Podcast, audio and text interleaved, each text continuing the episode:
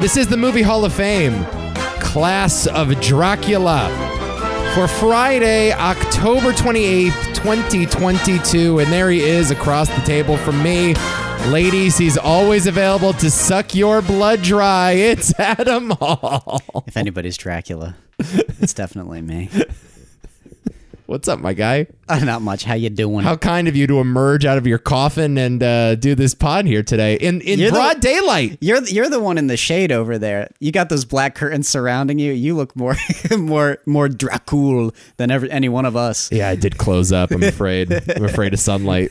Apparently, uh, from common misconception, vampires can travel during the daylight, but their powers are significantly weakened. Thank you, Anthony Hopkins. I, Um, I didn't know that. Are you like into vampire lore? Is that like a thing that we're gonna do today? Is that a thing that I'm interested Yeah, in? is this where we're going today? Do you have like a lot of tidbits about like what kind of wood the wooden stakes need to be and stuff like that? No, no, no, no, no, no, no. I like vampire movies a lot, a Uh-huh. lot actually. I'm so I was thinking about it on reflection. I'm like I love vampire movies uh, immensely. I can't say I'm a vampire lore expert. I've never read the book Dracula. Okay. You know, maybe once I read that, then I'll feel a little more inclined to call myself the expert. But until then, no. I Yeah. ca- I'm not that. But yes, I'm. I'm actually. A, I'm a big fan of the Dracula movies. I'm a big fan of vampire movies in general. Yeah. Yeah. They're all kind of they all- they're all interesting and they all have their own uh, sort of fascinating, sad way of telling their story, and they're all sad. well, some of them are sad, Often very sexy as well. often very s- yes, yes. Yeah. That became the trend around 2008 with the Twilight movies. I guess so. I, Actually, Cruise kind of kicked that off with Cruise. Interview with the Vampire, right? don't know. These some of these are are creepy, but there's a sexiness to it. There's a very strange sexiness to Werner's vampire movie. Sure. uh, George Romero's vampire movie has a sexiness to it. Yeah. Also, in a similar vein to Werner's, though, very strange and rough around the edges, but that's amongst my favorite vampire films of all time. Yeah. Uh, it- it's some overt sexiness in the Coppola movie. We'll That- talk about that. It's a little different. Yeah. that that's when we're, we've we're here now, guys. Break off the gear shift. Right. wow, that movie is nuts. Yeah, it is. Uh, yeah, so it's it's the spooky show. Uh, it is the Halloween episode. Do I have my sound effect? Here it is. Oh no! You thought you got let off easy. I, nope. I thought you retired it. nope. I was so happy when we wrapped up on the last show. Like he's done. It's in the vault. No. No, it's the spooky show. Uh, this was your idea. We're going to do Dracula movies today, uh, covering five different adaptations of Bram Stoker's Dracula novel. That's right. Um, all of them uh, direct adaptations. We didn't include any movies that were sort of Dracula adjacent or uh, you know a, a take on the character separate and apart from Van Helsing and and uh, Mina and all those characters. Mm-hmm. The- These, these are all adaptations of the same story, uh, and we did this uh, earlier in the year w- when we uh, covered the Macbeth adaptations. Yes. Uh, and we do this every once in a while where we uh, watch the same story over and over and over again Yeah. and try to suss out the things that matter in that story and you know what things matter to which directors and which things matter to other ones um so yeah this was an interesting one i had never seen any of these movies Wow. Really? this is my first exposure You've never seen any of these movies? Never. Not even the Bella Lugosi one. not a single one Wow. i mean obviously like i was Through familiar Ah. os- with it in the- osmosis and stuff. yeah like that, in the way that everyone is um I but had, yeah. s- Well, I had seen three of them, so there there is that. I had not seen Horror of Dracula or Nosferatu the Vampire, which is the one I was most anxiously awaiting. Mm-hmm. Um, but yeah, no, a lot of those other ones, you know, I, I s- Dracula the 1931 is one that I saw when I was like a little little, so I, I rewatched it. I hadn't seen it in forever, Mm-hmm. but Nosferatu was one that I had seen in college. Uh, also another one that I was. I very- guess I had I had seen enough Nosferatu Most people. in Mm. film school. most people have, I would say. Yeah. But I was, but it was one of those instances where it's like I'm putting putting my, you know, uh, I don't know. At the time, I was probably just go- combing through the Denis films I hadn't seen yet, and I'm like, let's just watch Nosferatu, and yeah, hell of an experience that original. And right, right around the time where I was probably getting a little more into like the history of silent film as well, uh, and yeah, uh, we'll talk about that. That was a, that was a that was a fascinating watch, but um, yeah, I, and I had seen uh, Coppola's Dracula. It's a kind of a favorite of mine and uh, my older brother's. It's one that we watch fre- strangely frequently of all movies that he and I would watch a lot. it's it's a weird one for sure. That's a movie with its defenders, certainly, and it was a movie that people didn't really get in 1992, Mm. and, and now uh, Well, you'll I guess I tip my hat a little bit. You'll have one def- I, I don't even think it's a movie that uh, it's it, it was positively received by critics at least. Uh, it it's- won Oscars. Yeah, it I won know. three Oscars. it's definitely a strange movie for audiences. I could understand why audiences would be like, "What the fuck is this?" Yeah. But uh, yeah, I'm I'm you know that's a, that's a crazy movie, Yeah, crazy movie. Uh, vampire movies. Where do I stand on vampire movies? I'm surprised if if you come on, you gotta like some vampire. they're they're these sad, very personal tales. Mostly. Yeah. I mean, yeah, the act of sucking blood is a very intimate thing. Uh, it's not a thing that I would like to imagine happening. I'm not a big fan of needles. you gotta get close, Nico. you Yeah. gotta get close. I, I think there is something about this subgenre that appeals to women in a way that it doesn't appeal to me, and I'm not exactly sure what that is, but there's something about the the the masochistic sexuality of all of them that I, I don't know. It, ki- it they they exist on the same bookshelf as like you know the erotic n- not paperback novels in Barnes and Noble. You know, Yeah, I, I I agree. I wonder what the what the um that's certainly the case now. I don't know when it became more popular with women because it definitely feels like that's the case. But I I, well, I doubt- think Christopher Lee was probably the guy that turned the page. you think so. Yeah, and I, he's the first performer that I think uh, was consciously going after a sort of sexual vibe. that makes some sense. Yeah, because you know, come on, Christopher Lee. sexy man, But I mean, all like dark and handsome. I doubt when Bram Stoker, you know, made the or wrote the book that his his you know target audience wa- wa- was uh you know the women of his generation. Yeah. uh, yeah. I don't know. It I, that question though. It's sort of like that that Seinfeld quote where it's like, why is that? Let's not even analyze it. Right. That's kind of how I feel about that question. That's right. Let's not even analyze it. Yeah, it's just not really. I don't know. Not really my thing. I'm. I'm not sure. I find them to be particularly scary creatures. I, Um, I don't know. It depends on how it's done. I've seen versions that are really frightening, and then other versions that are tragic, and then other versions that are funny.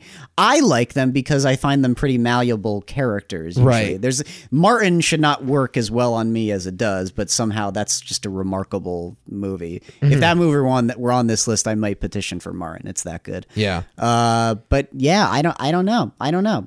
Apparently, when the novel came out in what was it, 1897, it was incredibly scary. Like it, that, that was the knock on it at the time. You know, this Wow. was before there was like the overt horror subgenre as we now understand it. And uh, yeah, when that when that novel came out, it it, it caused a firestorm. Freaked people out. Yeah. Interesting. That damn Irish bastard. Yeah. Bram Stoker. Um, I don't know. It's funny. Th- uh, Some of these movies are very good. I would call one of them great.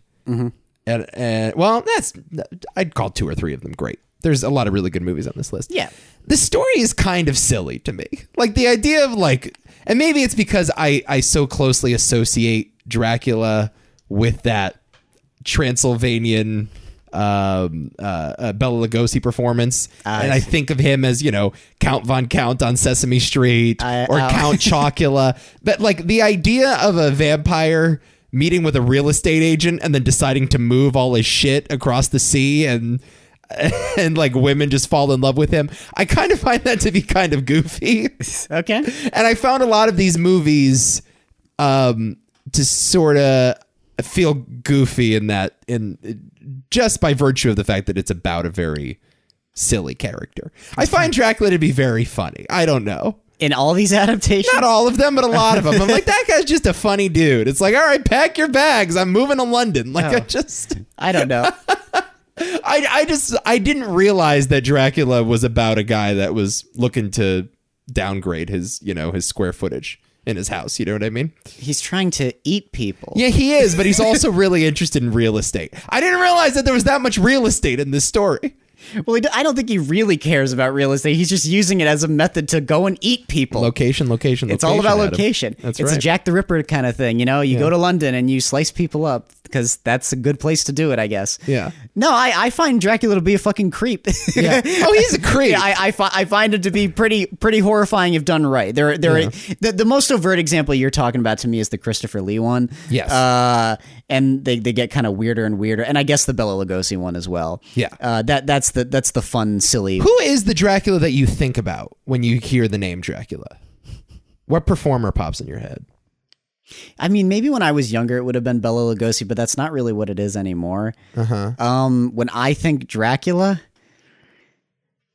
I I don't know if this is fair, be- but it's only because I've seen it the most. But it's actually Gary Oldman that pops into my head the most. Interesting, because I would say that is by far and away the the least conventional Dracula performance, right? Least conventional Dracula movie, Certainly. yet somehow it's the most faithful to the book. Yeah, I want to talk about that when we get there, but it's crazy, right?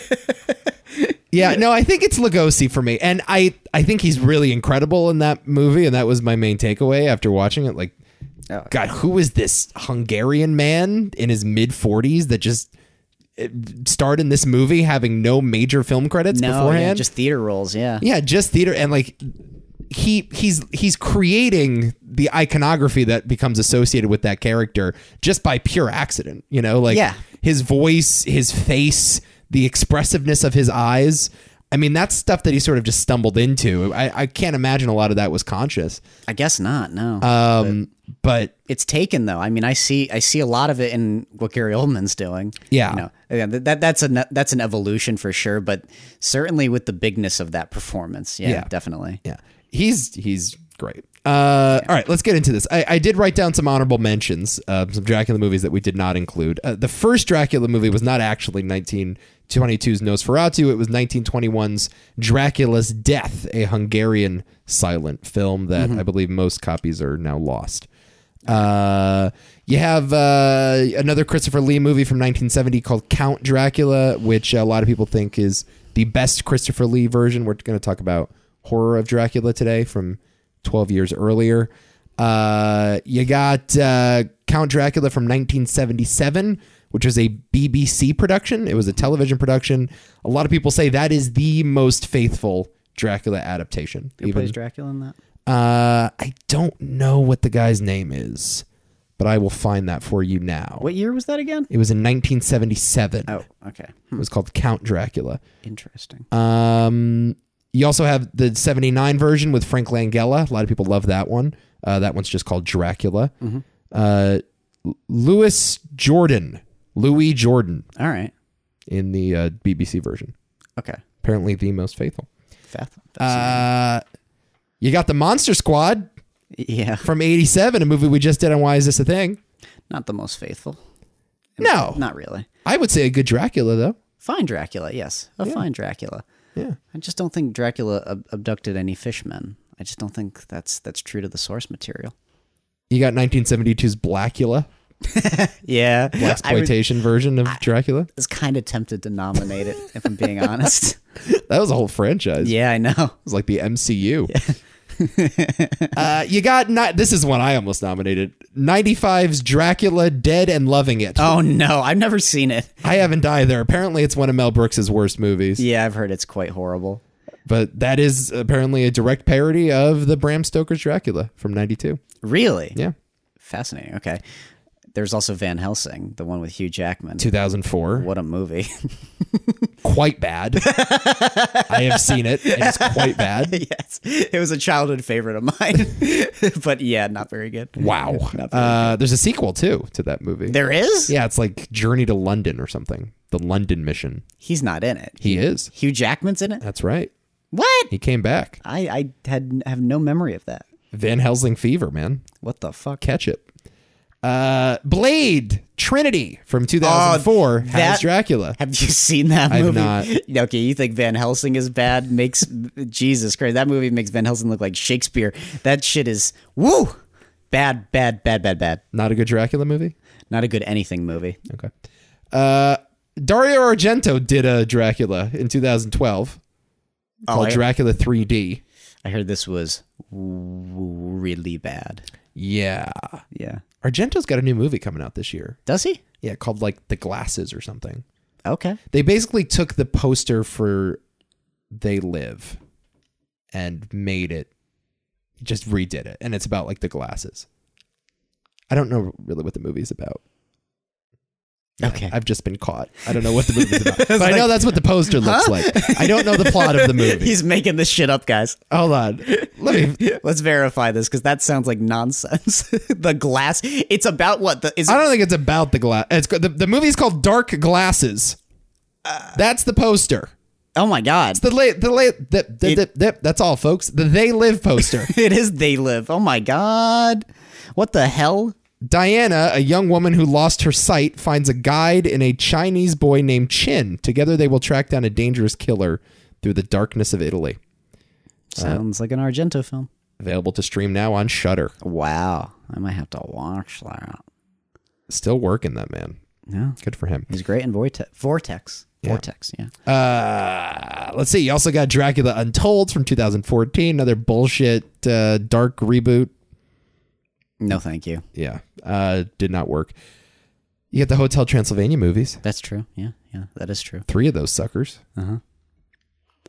I have not seen a second of those movies. Hotel Transylvania. I have not seen one frame of those movies.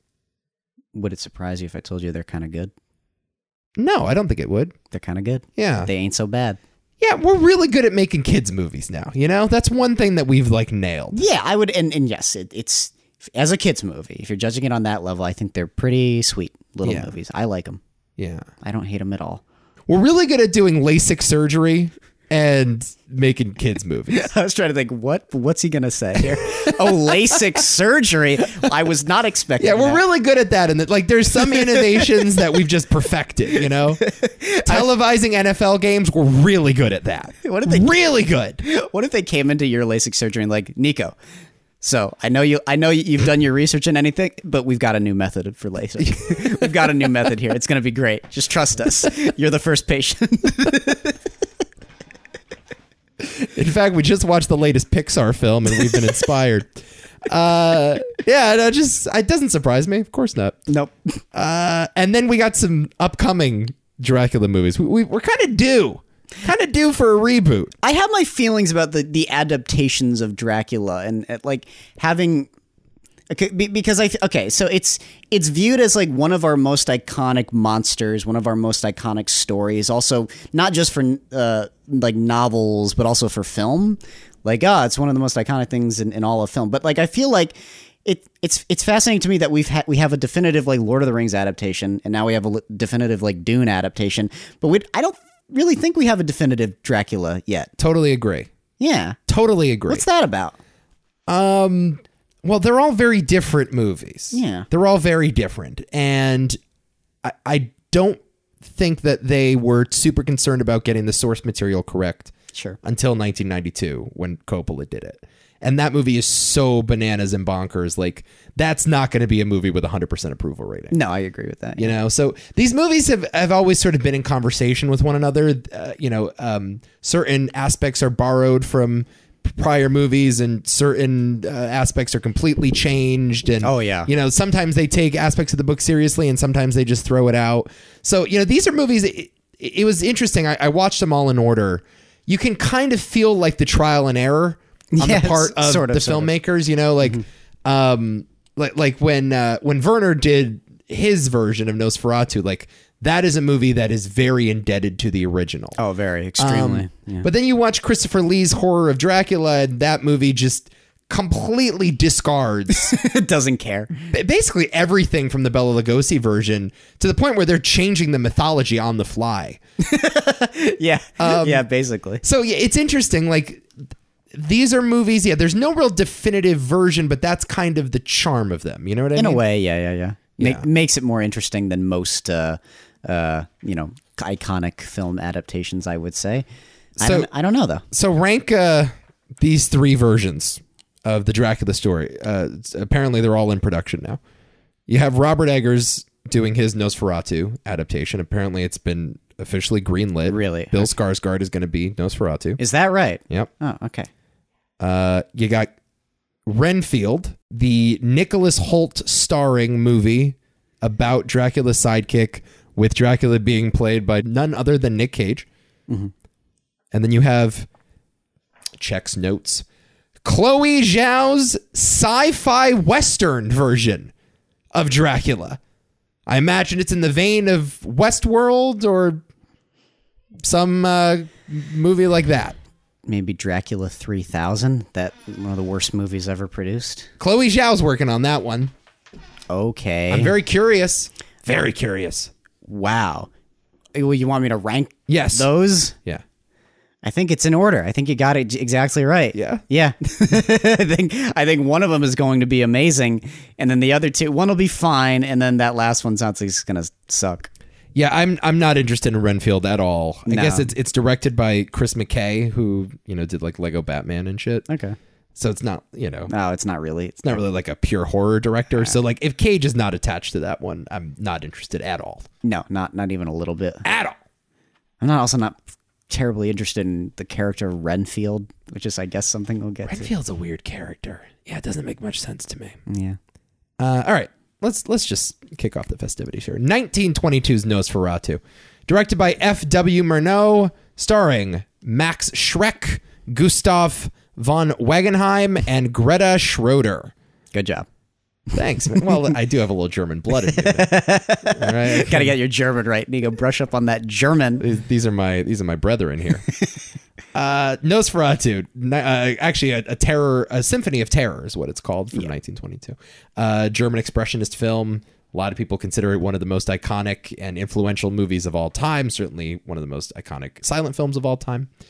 Um, and yeah, this is the first time that I had watched it front to back in its entirety. And yeah, it's it's great.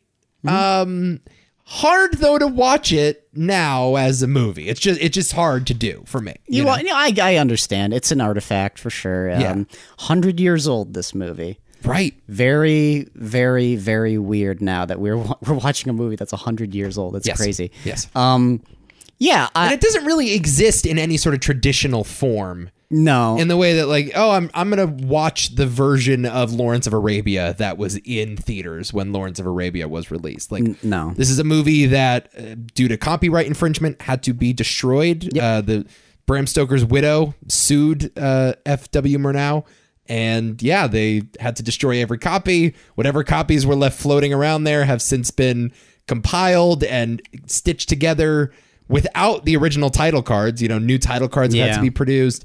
The original score that was performed in movie Oh, you- theaters There's like a thousand different versions of the score. a for this. million. So like whenever you watch uh, Nosferatu, you're not actually watching the original Nosferatu. You're watching what's sort of an approximation, a, a police sketch, Yeah, yeah. essentially of what that original movie is. It's interesting though because you have like a, a film where, um, no matter what you watch now, it's it's technically original.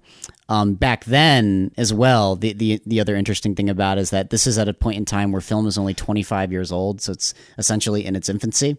Mm-hmm. Uh, and even then, like every it's like every movie that comes out is a wholly new sort of experimental thing. So even then, it's not you can't even judge it in traditional methods because they don't know what that is. It's just this wacky, weird visual experience. Which I I mean I don't know maybe that is part of the experience with something like this even to this day maybe there is sort of a timeless carryover because back then movies hadn't quite figured out what they could achieve yet i still think it makes for its own very interesting and bizarre creepy experience though the first time i saw it i mean yes i, I can't put my m- myself in the headspace of someone from 1922 i get it but uh just just taking it as it is as as as a work of art yeah i, I was still pretty moved by it just by the visual language of everything and i next to the next movie uh, the 1931 film yeah i have my my own thoughts about how this movie works significantly better over that one Yeah. well, yeah, we'll talk about that when we get to the 31 version, but that film to me feels like it's got w- one foot in both worlds, in both the silent worlds and the and the talkie worlds. Mm. Yeah, well, and sense. uh, yeah, a- as a result it kind of feels I, I I don't know, stiff. Maybe that's putting it a little too harsh, but I, I I'm not sure it, it it nails either the auditory language or the visual language.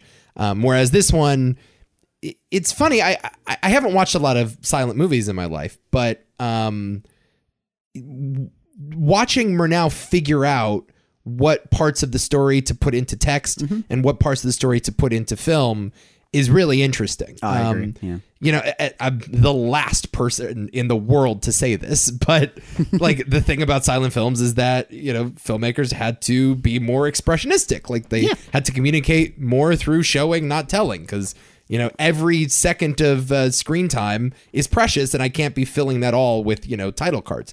Um, so you know, for example, there's a moment at the beginning of this movie where Mina, or at least the um, the approximation of Mina, they had to change the names Yeah. here because they didn't have the rights to Stoker's version. But the approximation of Mina asks um, the appro- approximation of Harker, "Why did you kill these flowers? They were so beautiful." and like that is such like a throwaway line that doesn't have anything to do with Nosferatu or vampires or the curse or anything really. And I'm sitting there, I'm like, wow like you felt the need to put that as its own dialogue card. Like you had the the need to to put that in there purely as a mood setter and not as a way of conveying information. Um, and there's so much of that in this movie. It's not just like, and then Nosferatu sailed across the seas and arrived at this place, and it took this many days. Like, no, there's like, there's tone stuff, there's character stuff conveyed through that dialogue Oh yeah, for sure, for sure. you know i was also thinking about like the close-ups of the the bacteria and the spiders and all like the nature Oh my God. shots which uh, are apparently like really iconic and um, influential um, but like you know the need to put that in there like that that stuff is pure mood it's pure tone Yeah, it and re- so much of what we think of as mood now in movies is the color scheme Mm-hmm. the the music the darkness the lightness or whatever but like there's so much mood that's conveyed through very limited cinematic techniques in this Yeah, well, you have to. so In this case, they do it with an image too. Um, Another example that does what you're describing very, very well. It does it with all those other things you mentioned, but like I think of like the Texas Chainsaw Massacre with just the shots of bugs and spiders in that same way, which Right. no real um, a narrative need for that. But imagine the movie without that. Imagine the the, the vibe without that. It wouldn't quite feel as icky or oppressive. And this has tons of that. yeah, I Mm-hmm. Yeah. agree. uh, it's it's really good. It's really good and it's really impressive. I still find Dracula to kind of be fucking funny though. Really, in this When that dude peeks out of the ship and he carries his coffin across town, Oh, that- like that stuff is just purely funny to me. Well, that's fair. No, I, I, I get that. I get that. I, I, I still think the, the, the imagery of Orlok going uh, or Dracula, whatever, Yes. but he's Orlok in this. Uh, go, going for Harker in the bedroom is pretty horrifying. It's still some really effectively creepy imagery. The sight of him alone, just coming out of the shadows in this, uh, it's to me, it's perfected in another movie we're going to talk about. is. Uh, but uh, this this is still like even when I saw it, I was amazed by how uh, like effectively creepy it still is, even hundred years later, and how pure it is. It's just, just the pow- this is again what you were saying before. It's like with silent films, you know, they're constructed in such a way where every little moment needs to matter because that's all they've got. They, they all they have is the, the the visual image to communicate their story. So there's a heightened expressiveness to everything, but in doing so, you better believe the scary parts are going to be really weird and bizarre. And I might they might they're none of them is a boo gotcha, but it's just like I don't feel safe right now, and I love that about the movie. Al- Also, in, in regards to like the the look of the movie, like next to the 1931 movie, it's amazing how good looking this movie still is. Yes. it's one of the most striking The films. shadow shot, I mean, still holds up. Like, Yes. yeah, you could put that in a movie today and it would work. the shot of uh, uh, Dracula's hand stretching for the door. Yeah. Oh, geez, I love I love that type of stuff. That even like again, it's it's another one of the instances where like expressionism is so perfectly suited for the story of Dracula. Totally. I love that. I love that about it. It's like this perfect template where it's like, you know, I know it's German expressionism, but it feels somewhat believable in this context. Yeah. Yeah. Uh, now would be a good time to mention my primary relationship to Nosferatu, uh, which is this. If that was you on the phone and you on the bus, then who was flickering the lights?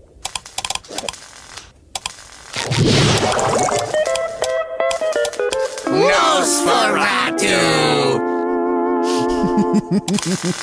You are not a SpongeBob guy, right? I was not, but I know what this is. Yeah, this was a joke that I saw. I don't know. How old was I? Seven? I guess. Yeah, like seven or eight, maybe, when this episode aired. Yeah. Uh, maybe even younger. Oh my god.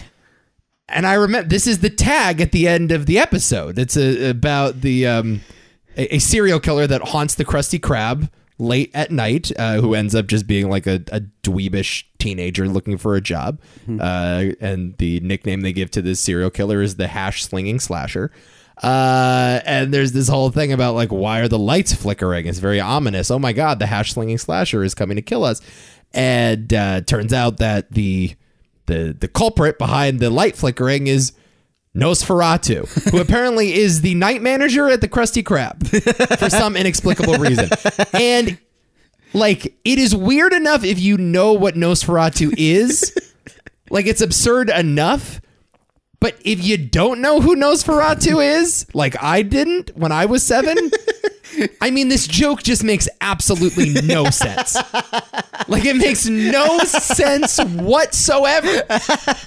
So I always read this character as purely funny. Ah, you know that always read to me because uh, you know the, the the last shot of that episode is the the shot of him in the doorway, the iconic shot of Nosferatu after he walks down the hall uh, and into Harker's room, Mm-hmm. standing in the doorway, ready to suck his blood.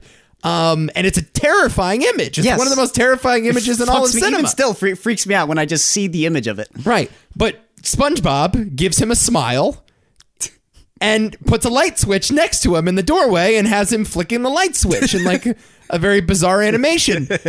and like again, I don't even I still to this day don't know what the premise of that joke is. Like why would I guess because he's a vampire, he works nights I guess so. at the Krusty Krab. So right, but it's not Dracula; it's Nosferatu. So I guess that always read as funny to me. So now it's it's hard to watch it Uh. twenty years after the fact.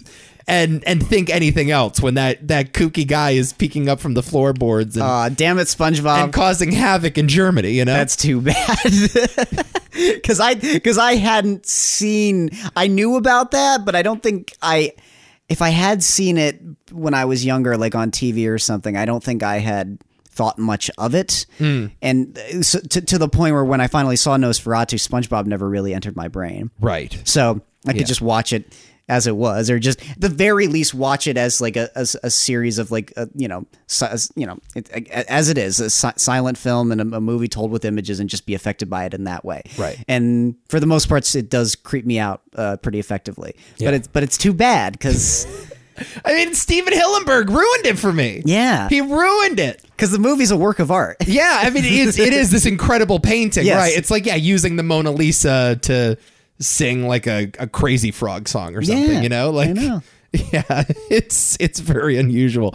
And yeah, uh, it's one of the reasons why SpongeBob is brilliant. Um, yeah. but at the same time, yeah, it, it's always coded as funny to me for some reason. There, now I do give you this. Like there, there are certain images, like you said, with the coffins, where he's loading the coffins, and they do the sped up frames. And I know it's supposed to be like an impression of like Dracula's power, like moving the stuff around as easily as he does, like with seemingly without moving his hands, you know, that kind of thing.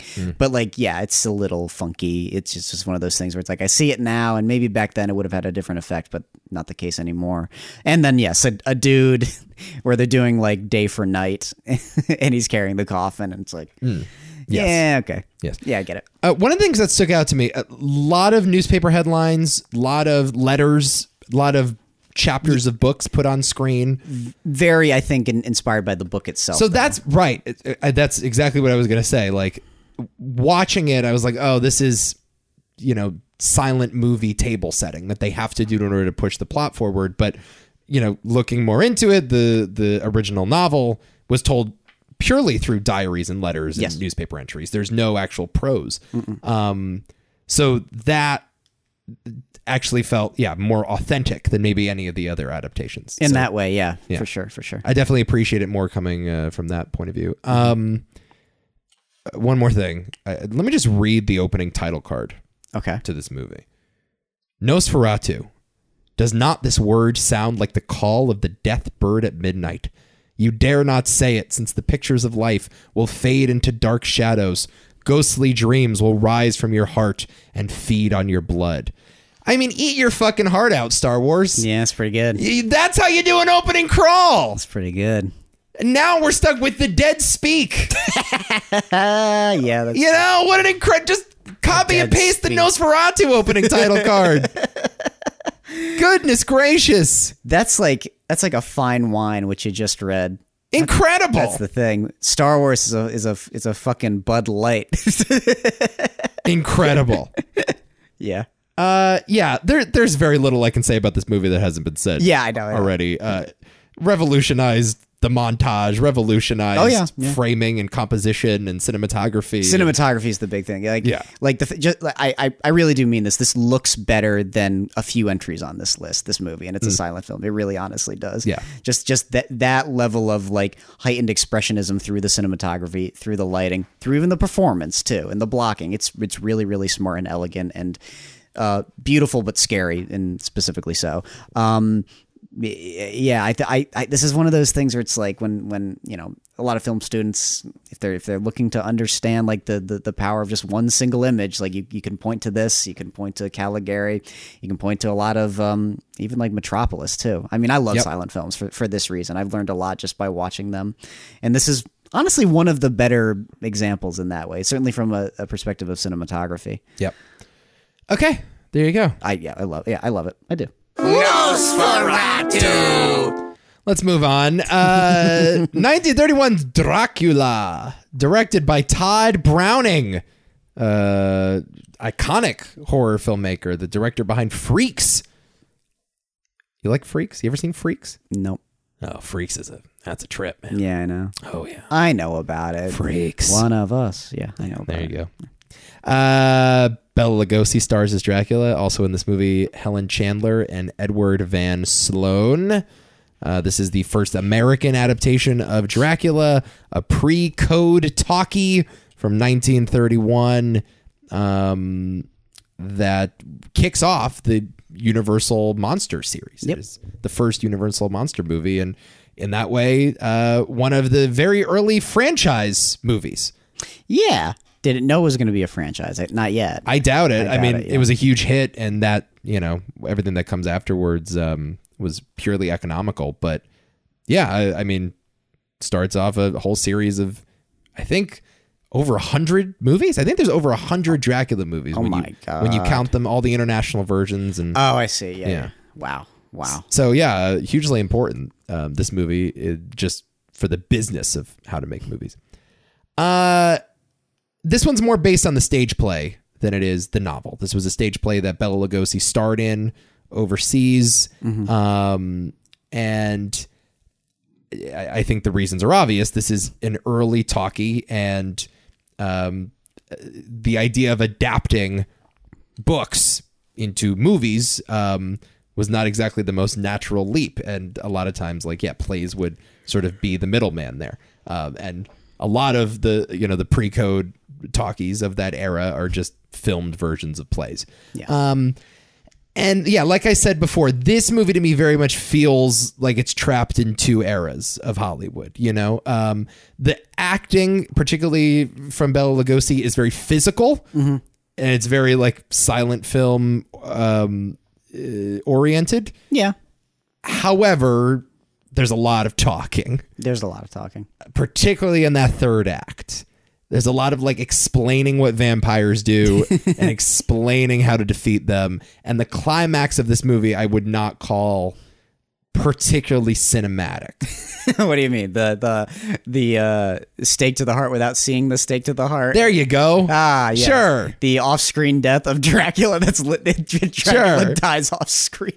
Or at the end, where like Van Helsing is like, "All right, we killed them. You guys can go now." And they're like, "Are you sure?" We're- He's like, "Sure." And then they go. and then the movie ends. And then the movie ends. it very much just ends. we It's defeated done. him. It's over.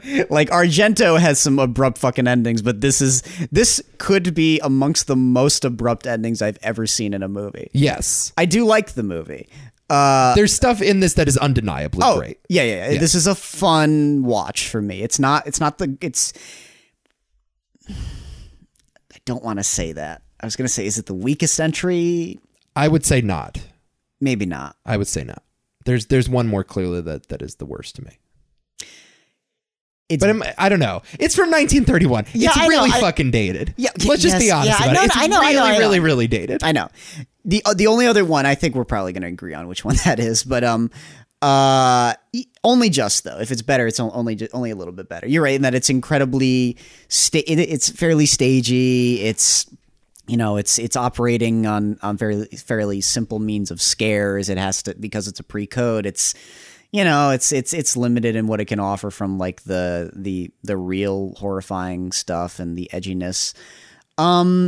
I don't know though. I think with Bella Lugosi and the general vibe of the movie, and particularly the fact that it's still in black and white, helps tremendously. Yes. And yeah, I'm I'm I'm cool with it in that way. And I mean, a lot of the movie is him, and I mean his physical performance, particularly the singles on just his face, are still creepy. With the lighting. Yeah. yeah, that lit that glow only on his eyes that mm, really really works. And there's Right. a lot there's a lot of that. And yeah, I mean, e- even though it's I, it's definitely evolved tremendously since then, uh, you still get that that proper vibe like. It, the movie for these movies to work though i mean you you have to communicate certain ideas on just like how dracula feels when you're talking to him it has to feel like you know it's a person but it's not really a person and i think it's communicated very well with in this case renfield and dracula that was very strange Hmm. um but that I relationship thought what they did with Renfield was very smart, by the way. it make well yeah it, I- it- in a lot of ways it makes more sense than uh wh- i guess the way it's done in the novel because i don't f- i don't know Can I be honest just about I haven't read the novel, so maybe if I read the novel I would feel differently. Yeah. I find this story to kind of be cumbersome. cumbersome I'm not a big fan of the non Dracula parts of Dracula. oh i see Just in terms of like he's engaged to her, but she has the hots for this guy, and it's her, si- sometimes it's her sister, sometimes it's just her friend that's killed by Dracula, and then there's two women that he haunts. Like I, and then the Renfield thing, like it's it- sometimes it's very clear who Renfield is and why he's under Dracula's influence. Other times it's not explained at all. Um, so like here, I think they combine the Harker and Yeah. the Renfield characters into one yeah and it makes sense yeah and it makes total sense. Like I he is agree. insane because Dracula bit him once. Sometimes it's just like he's a guy in a cell. But Harker is in this movie, right? Harker, He's another character. yes, yes, Harker is in this movie. Yes, Yes. But but the- they com- but the- Harker does not travel to Transylvania at the beginning of it. No, like Hark- he does in the other movie. Harker doesn't play the same role technically that he Right. does. Not quite until Well, it's a that lesser second- role. they kind of lesser shrink his yeah. role. Yeah, yeah, yeah. I, I can't really speak to it. Maybe that would be an interesting read. I don't know. Uh, But I mean, there's a lot of things that these add to the story of Dracula, particularly. I mean, like the, the romance and, and Coppola's is just not there at all in, Right. in the book. So that if that's a, that might have been a cumbersome thing for you, but that's not in the novel at all. I don't know how that would have read for me in the in the book if that were there or not. But regardless, regardless, um, I can't speak to it. I don't know. Um, but uh, yeah, it, it does seem like there's a lot of jumping around in that in that Totally. story. For I, I agree with you there. I'm, I'm and, and this is part of my my curiosity. For Like, a movie that's just about a fucking vampire that sucks blood, so like just make your movie about Dracula. You know what I'm saying? yeah, I get that. I get that. But you know, I don't know. Well, I don't know what that is. Ma- It's it's another expectations thing. That's that's not what it needs to be. I guess. Yeah. I don't care about these people. I, I really don't. And, and like every moment that Lugosi wasn't on screen, I got It was bored. yeah, it wasn't as interesting. I, I You agree know, with that. which is why the first 20 minutes of it are awesome. Just like the tension building and like, well, we'll talk about that with fucking uh, Coppola's. Whoa. Right. Whoa, boy. That shit. Wow. Yeah. Wow, I can't wait to talk about that. but like, you know, everyone in that village, and this is the, a similar scene plays out in all of these movies, but you know, the stuff in the village of like, oh, there's this Nosferatu figure in the mountains or whatever. And I like that kind of world building. That that stuff is really good. I like the I like uh, if you're using the other stuff that's not Dracula to give us an impression on his effect over the people and the town, not necessarily explaining the lore of a vampire because I'm not interested in that. But when they talk about like how this chaos and this evil is spreading and how it's where there's only a matter of time before he comes after us and stuff like that, that impending dread I really love when when they when they go to other characters and they discuss it. But That stuff's always great. Uh, Like But- Oh, the, the scene in, in Werner's version, for example, yeah. there's uh, the scene where like it's it's that that twister line that we always recite about. Is there an F five and everybody drops their forks? Yeah, yeah. Um, but uh, there's a scene where like I'm going up to Count Dracula's house and everyone just drops their plates. everybody, all like 20 people. you know that shit's great. Like. I should feel the weight of of Dracula's first appearance. Yes, and and, I- some of these movies just suck all the air out of it because we're so concerned uh, wink wink nudge nudge uh, about whatever the hell peter cushing's doing um Which I'm not. I agree. which i don't i don't care about that like i want to I care about fucking Dracula, and like I want to see like you know hearses driving down roads, and I want to see bats and wolves appear in the woods, and Mm-hmm. Yes. like you know I want to like feel like holy shit, what is Dracula gonna look like? What is he gonna say when we finally see him? Like, and um, yeah. Th- So th- that's the part of the Dracula movies that I always enjoy. Me too, me too. And then yeah, th- this movie in particular, and the next one, Talk a lot. There, there's a lot of just a lot of fucking talking in rooms. It, it can be plotting. I, I agree with that. And some of it works, some of it does not. I'm I'm I'm a little more uh, kind to this one than we'll get than we will be for this the next one. You know, we're, Yes. we're tipping our hat a lot here. But yeah, no. Uh, um, I guess what I was getting at though is that to me it does get the essentials right. Like I said, that those the immediate conversations with Dracula do give you that really strange and intrusive feeling where it's like I'm entering a place that I shouldn't be and talking to a guy that I shouldn't be talking to. The vibe of just entering the castle is moving in Yes. in, a, in a chilling way. One of the great haunted houses. Uh, yeah, it's it's you got to get that right. Um, him just being around in, in London and being this Jack the Ripper type, just walking the streets is effective. Yep. And uh, I actually like his conversations with Van Helsing when uh, when he's revealing the mirrors to to him. the mirror stuff's great. Yeah. Yeah, and the come to me is great. Oh God, it's so so awesome. it's all Lugosi though. Uh, It all yeah, and most of it it's is look. all Lug- and uh, Yeah. like I said before, like he's he's finding the iconography by mistake. It's like when Arnold played the Terminator. Yeah, that's it's like no one really knew. We knew that you know he was the the most ripped man on the planet. Like we knew like he was Mr. Olympia, but it's the voice and the vibe of Arnold. It's like, yeah, why would a Terminator talk like that? Well, I don't know. It's because Arnold talks like that, and it becomes iconic as a result. Like when Bram Stoker was writing the Dracula novel, he did not have in his mind, "Let me suck your blood." No. And that's all Lugosi. And Lugosi kind of finds this lair just because that's his voice. That's just how he is. That's funny enough though. That's not that line you said is quoted all the time, but it's not used. In the Yeah, I, movie. I, yeah. I know. But like, you know, He- Here's the other thing. I I feel like Dra- like Lugosi is is that is the version of Dracula that everyone understands. The definitive one, yeah. yeah, in a lot even if you haven't seen a single for Dracula sure, for character. sure, I agree, I agree. Yeah. I do love like like to to get Dracula right immediately. First of all, his first appearance needs to be surprising, and also the first time he speaks need to needs to be pretty surprising. Yes. and L- Lugosi fucking nails that. Yes. just absolutely nails it. And I wasn't expecting to be as affected by that as I was, because honestly, I was kind of expecting a pretty cheap but fun, you know, Universal monster movie. And I mean, his performance just like it, it, it's it's the whole thing. You're right. Right. You know.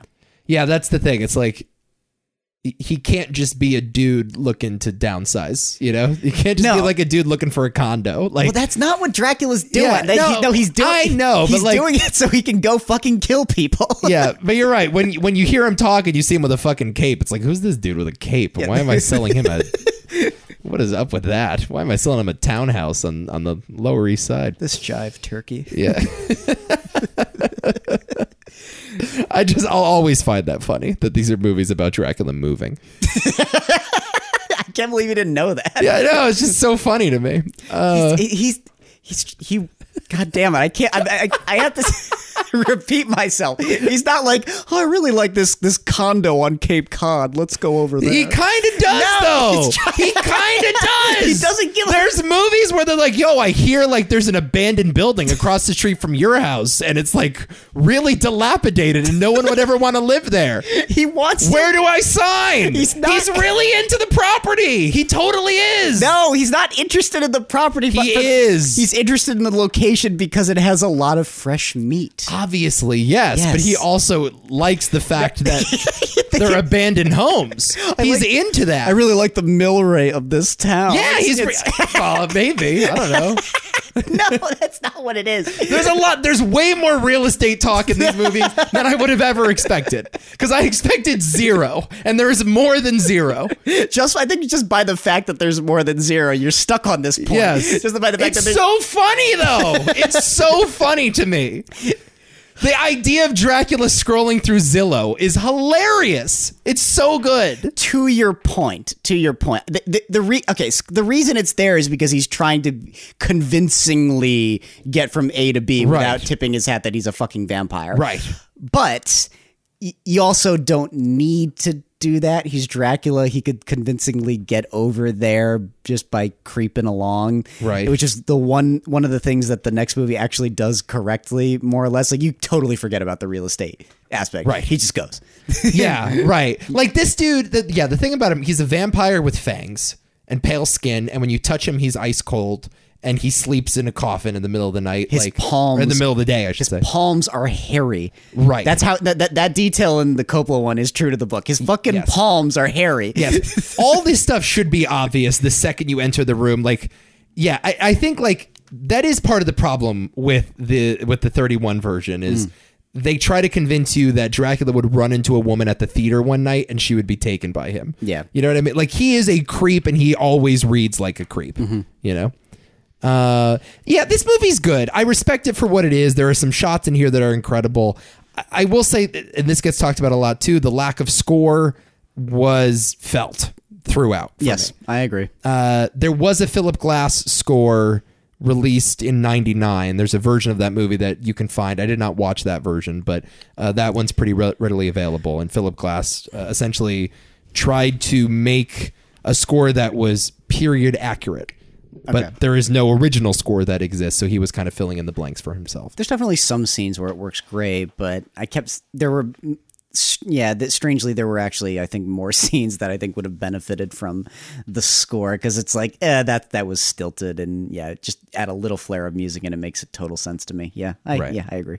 Yeah, it, it doesn't feel like a lot of like horror movies of that time where the score is just really overbearing. I mean, Yeah, there's no, plenty no, of no. like those those um, you know, cheap 30s and 40s movies that rely too much on score. Uh, but you know the creakiness of the the floorboards and the you know the windows opening and shutting and the wind like it does it does play well. There's good sound design, but just another aspect of this movie that to me has aged like you know like a fucking ham sandwich on a sunny day. Like milk, Yeah.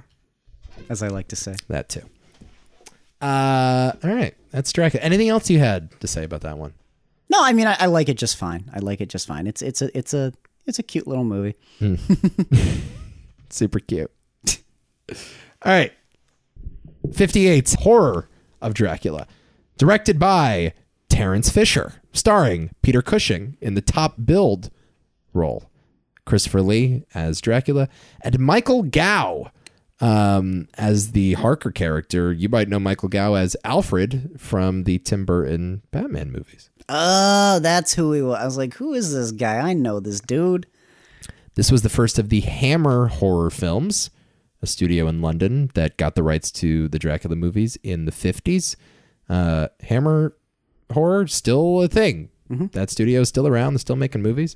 Uh, six sequels uh, ha- uh, involved Christopher Lee, four sequels involved Peter Cushing. So this kicked off a, a really lucrative franchise. And um, I think we're probably the most financially successful Dracula movies. And that's why a lot of people think of Christopher Lee as the definitive Dracula. Um, the fangs were introduced by him, uh, the, the red uh, contact lenses introduced by him.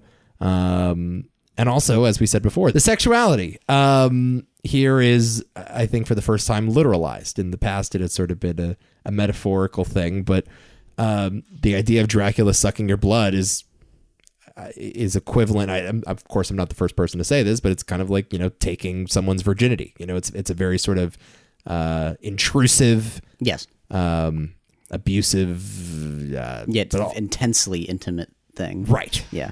As intimate as you could get. Yes. Yeah. So, you know, Christopher Lee identified that and did a good job with it. And that's, I think, where my compliments for this movie end. Uh, Wow. Didn't like it. wasn't a big fan. No, li- and as I said before, I, I find this the story of Dracula to kind of be overwhelming and a little clunky.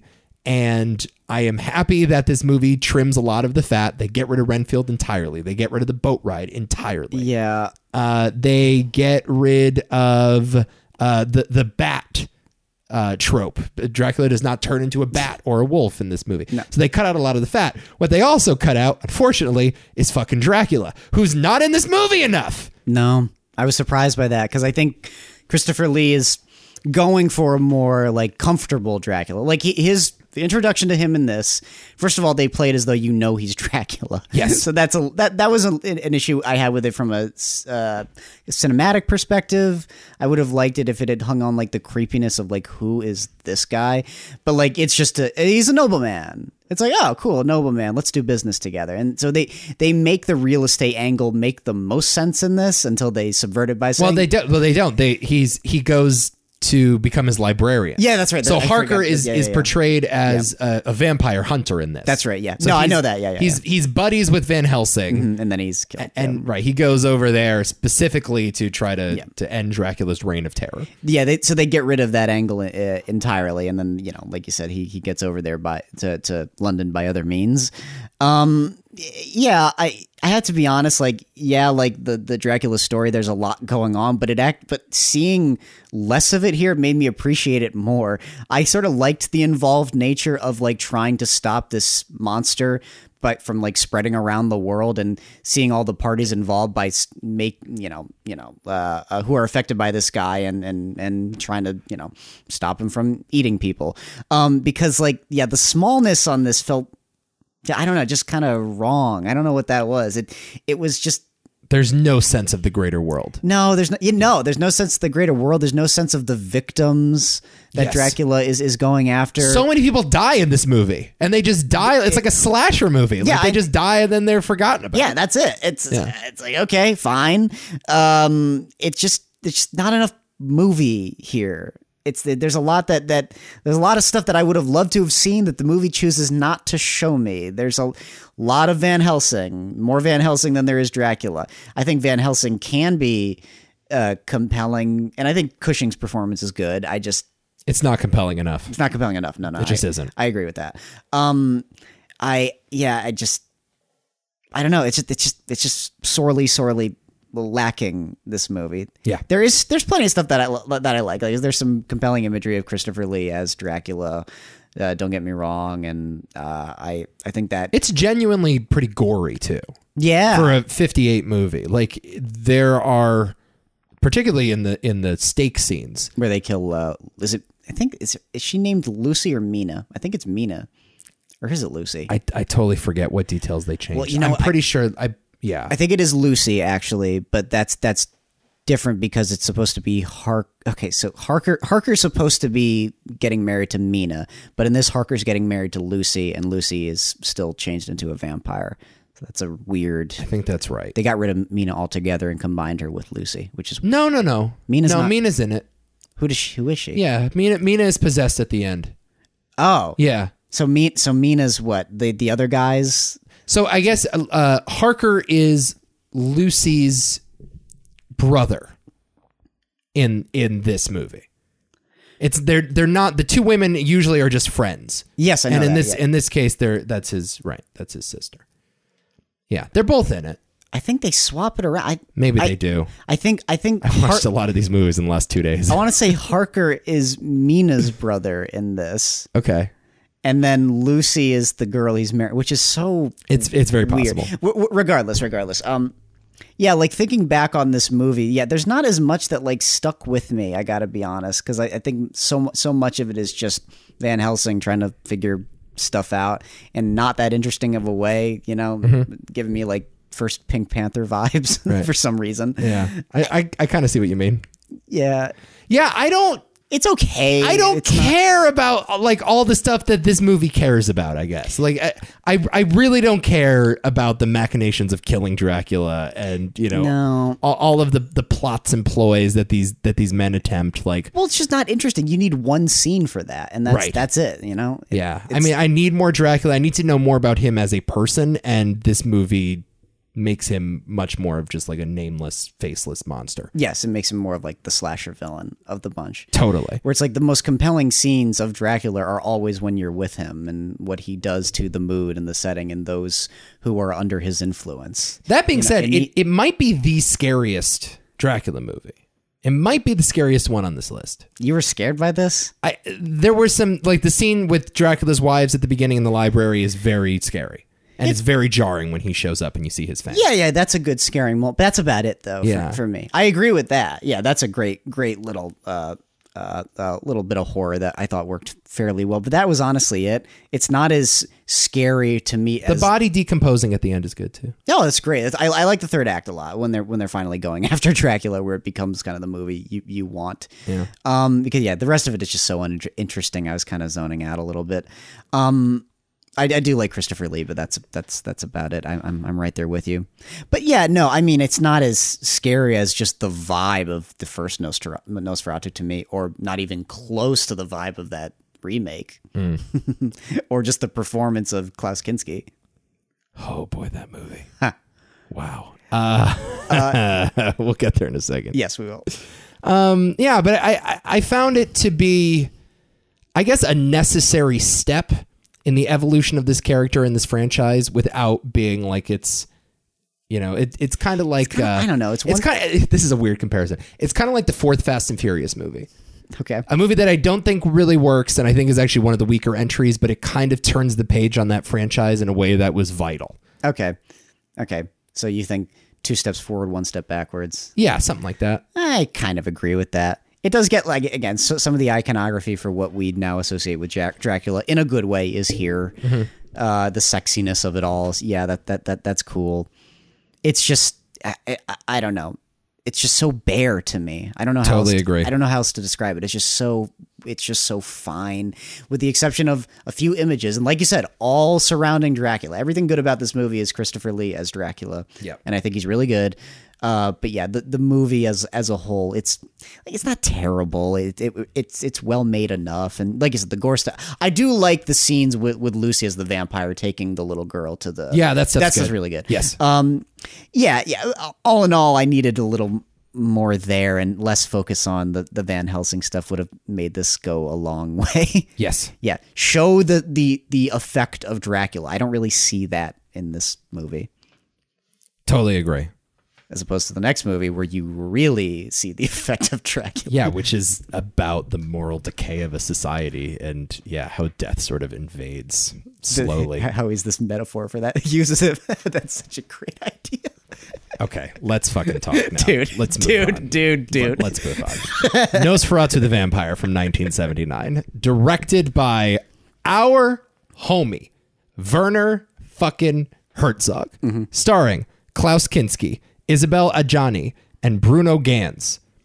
This is, of course, a remake of the 1922 Nosferatu to the point where Werner is reusing some of the same sets, some of the same locations. I could tell, yeah. a lot of the same shots are just redone. Um, they, for the first time, use the original Bram Stoker character names. Yes. Um, so they they make an attempt to acknowledge that this is a Dracula adaptation, but it is much more an adaptation of 1922's Nosferatu. it's like the first like like it's not really what this movie is but it was like when when people uh, talk about a movie for like borrowing thematic and and and nostalgic elements from other movies this movie does that a lot i wouldn't call it nostalgia there's there's a artistic purpose to it that's really effective but it is it was it was surprising to me how much of that silent film is in this and how much it directly borrows from that original Yes. I, I the movie I thought of. This is gonna sound like an insult, but it's not meant to be. It reminded me so much of Gus Van Sant's Psycho, uh, just because it, it is slavishly devoted to that original movie. Um, and like I was shocked, like how much how many of the details are just carried over. even t the, the the the first dinner scene where he's um uh talking with the Dracula. Yeah, It's, the staging is exactly the same. Damien is almost exactly is almost exactly the same. The lighting yes, is almost exactly the same. There's that one spot ring light. It's like you get your scene is lit, but then everything on the periphery is pitch black. Yeah. Exactly the same.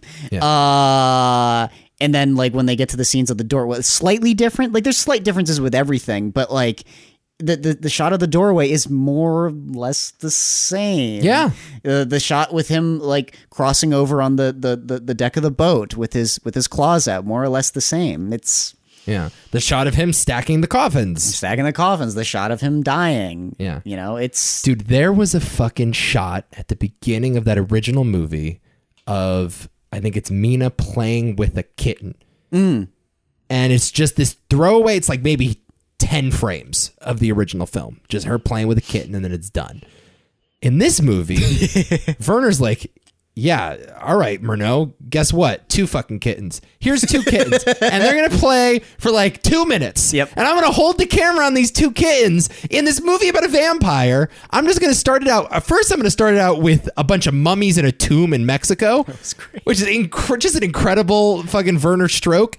But then, like, we're going to hang out with these two kittens playing with each other and meowing man, it's all about how you play the notes sometimes, man. Like, it, watch these two movies side to side. It is the same movie, except it is totally, Totally different. different, yeah. You know, and that was like my thing about uh, Gus Van Sant Psycho. Like, technically, it's the same movie, shot for shot remake, but it just doesn't work because he's not Alfred Hitchcock. And Werner, I, I would say, oppositely, he's an excellent filmmaker. He's one of the great filmmakers of all time. Um, but he's interested in the kitten and you can tell that he's interested in the kitten, even though we're showing you the same imagery, the way that he shoots it, how it's portrayed, how it's performed.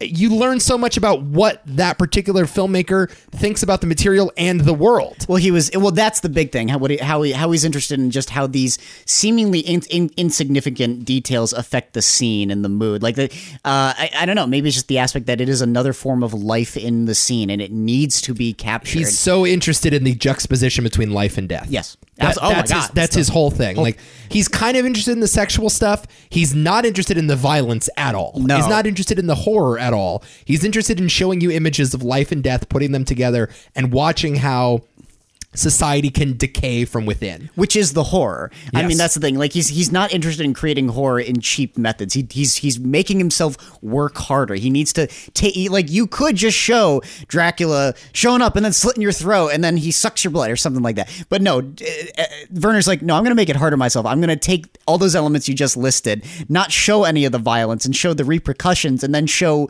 uh, uh, Dracula just like just talking to another victim afterwards and just the juxtaposition of those two visual ideas and just creating horror in that way. Yeah. You know, you don't need to make that much work for yourself, but he does, and it's so effective. Yeah. So much more effective, I would say.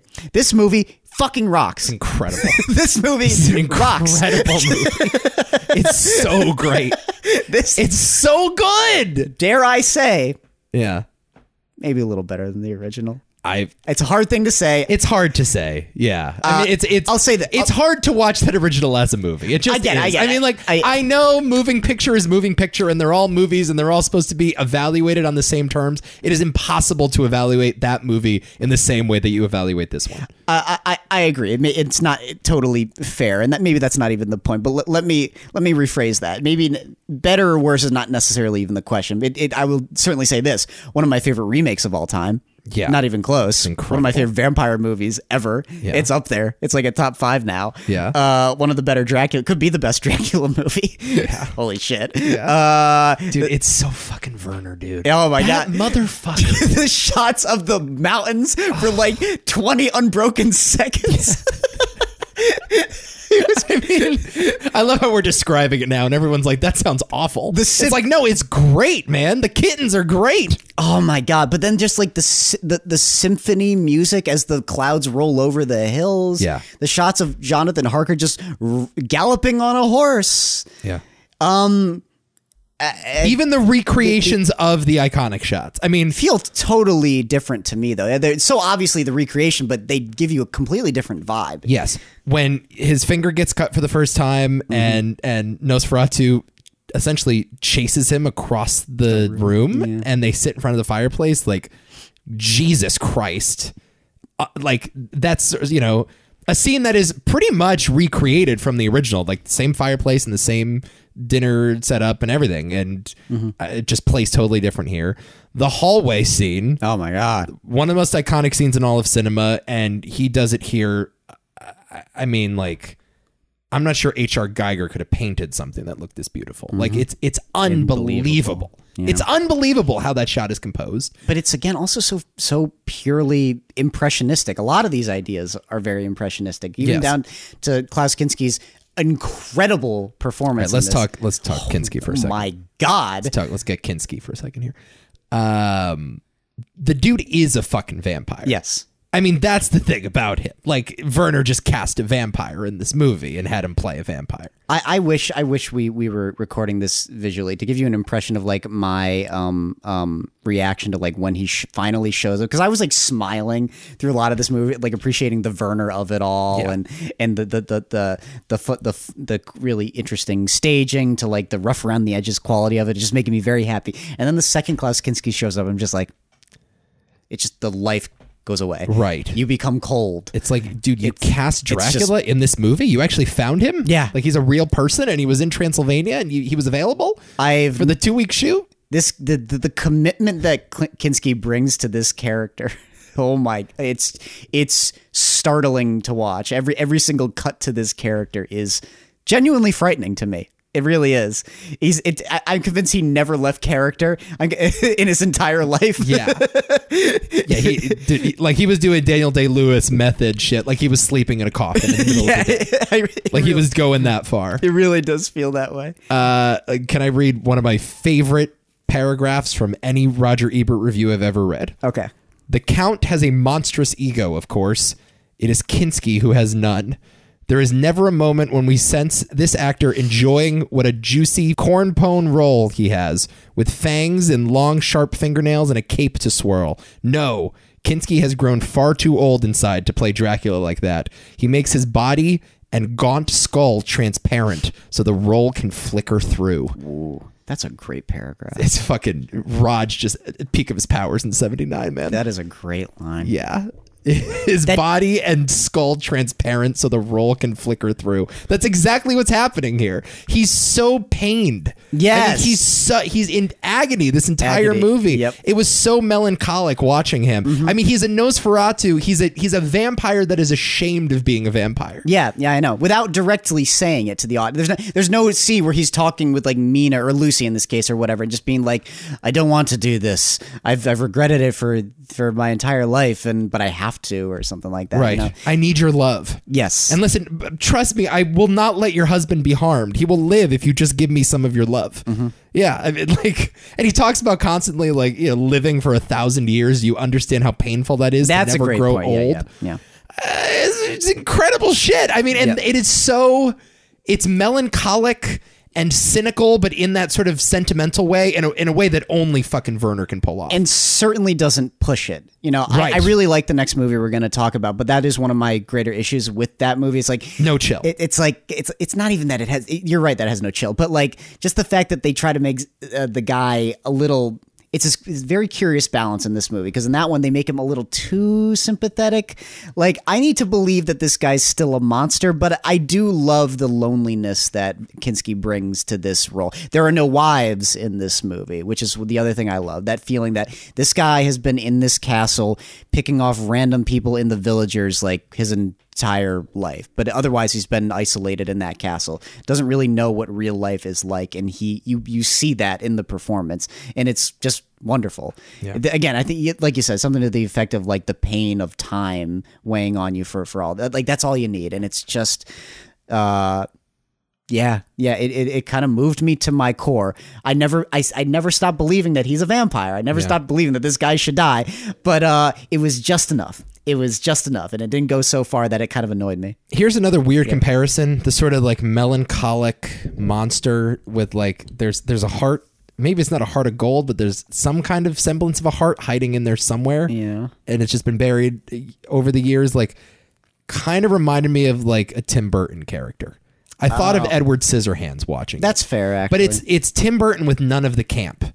No. Which is the which is the incredible thing about this movie and what Kinski and Werner pull off here. Like all of the notes that you would expect to play as corny and cheesy, uh, even like a movie like The Elephant Man, for example. Okay. Which is great. And Lynch fucking nails it. Like there's an element of that movie where you want to give the Elephant Man a hug oh, I see. you know there, there's there's a there's a uh I, I- I wouldn't even say campiness but there's a sort of there's a sympathetic lens that lynch shoots that movie through that Werner doesn't attempt here. Well, you he wanna lets sim- the character be the character, Yeah. and you you feel for him, but you don't feel like Werner doing any of the work for you. No, I agree with that. Never forcing you to take that. He is hug. purely a monster. Like he is sympathetic in the way that all monsters should be, Mm-hmm. but he is just that. He is still a monster. yeah, yeah, yeah, yeah. I mean, with the Elephant Man, it makes sense because he is a sympathetic character. Dracula's not, and Right. So you have to play that a little more uh, objectively. And, Yeah. and- And Edward Scissorhands, I guess, is a pretty good guy. He just wants to be a barber. yeah, yeah, this guy's a a, a, a- a fucking monster. But that's what I mean. Where it's where they're saying they're saying like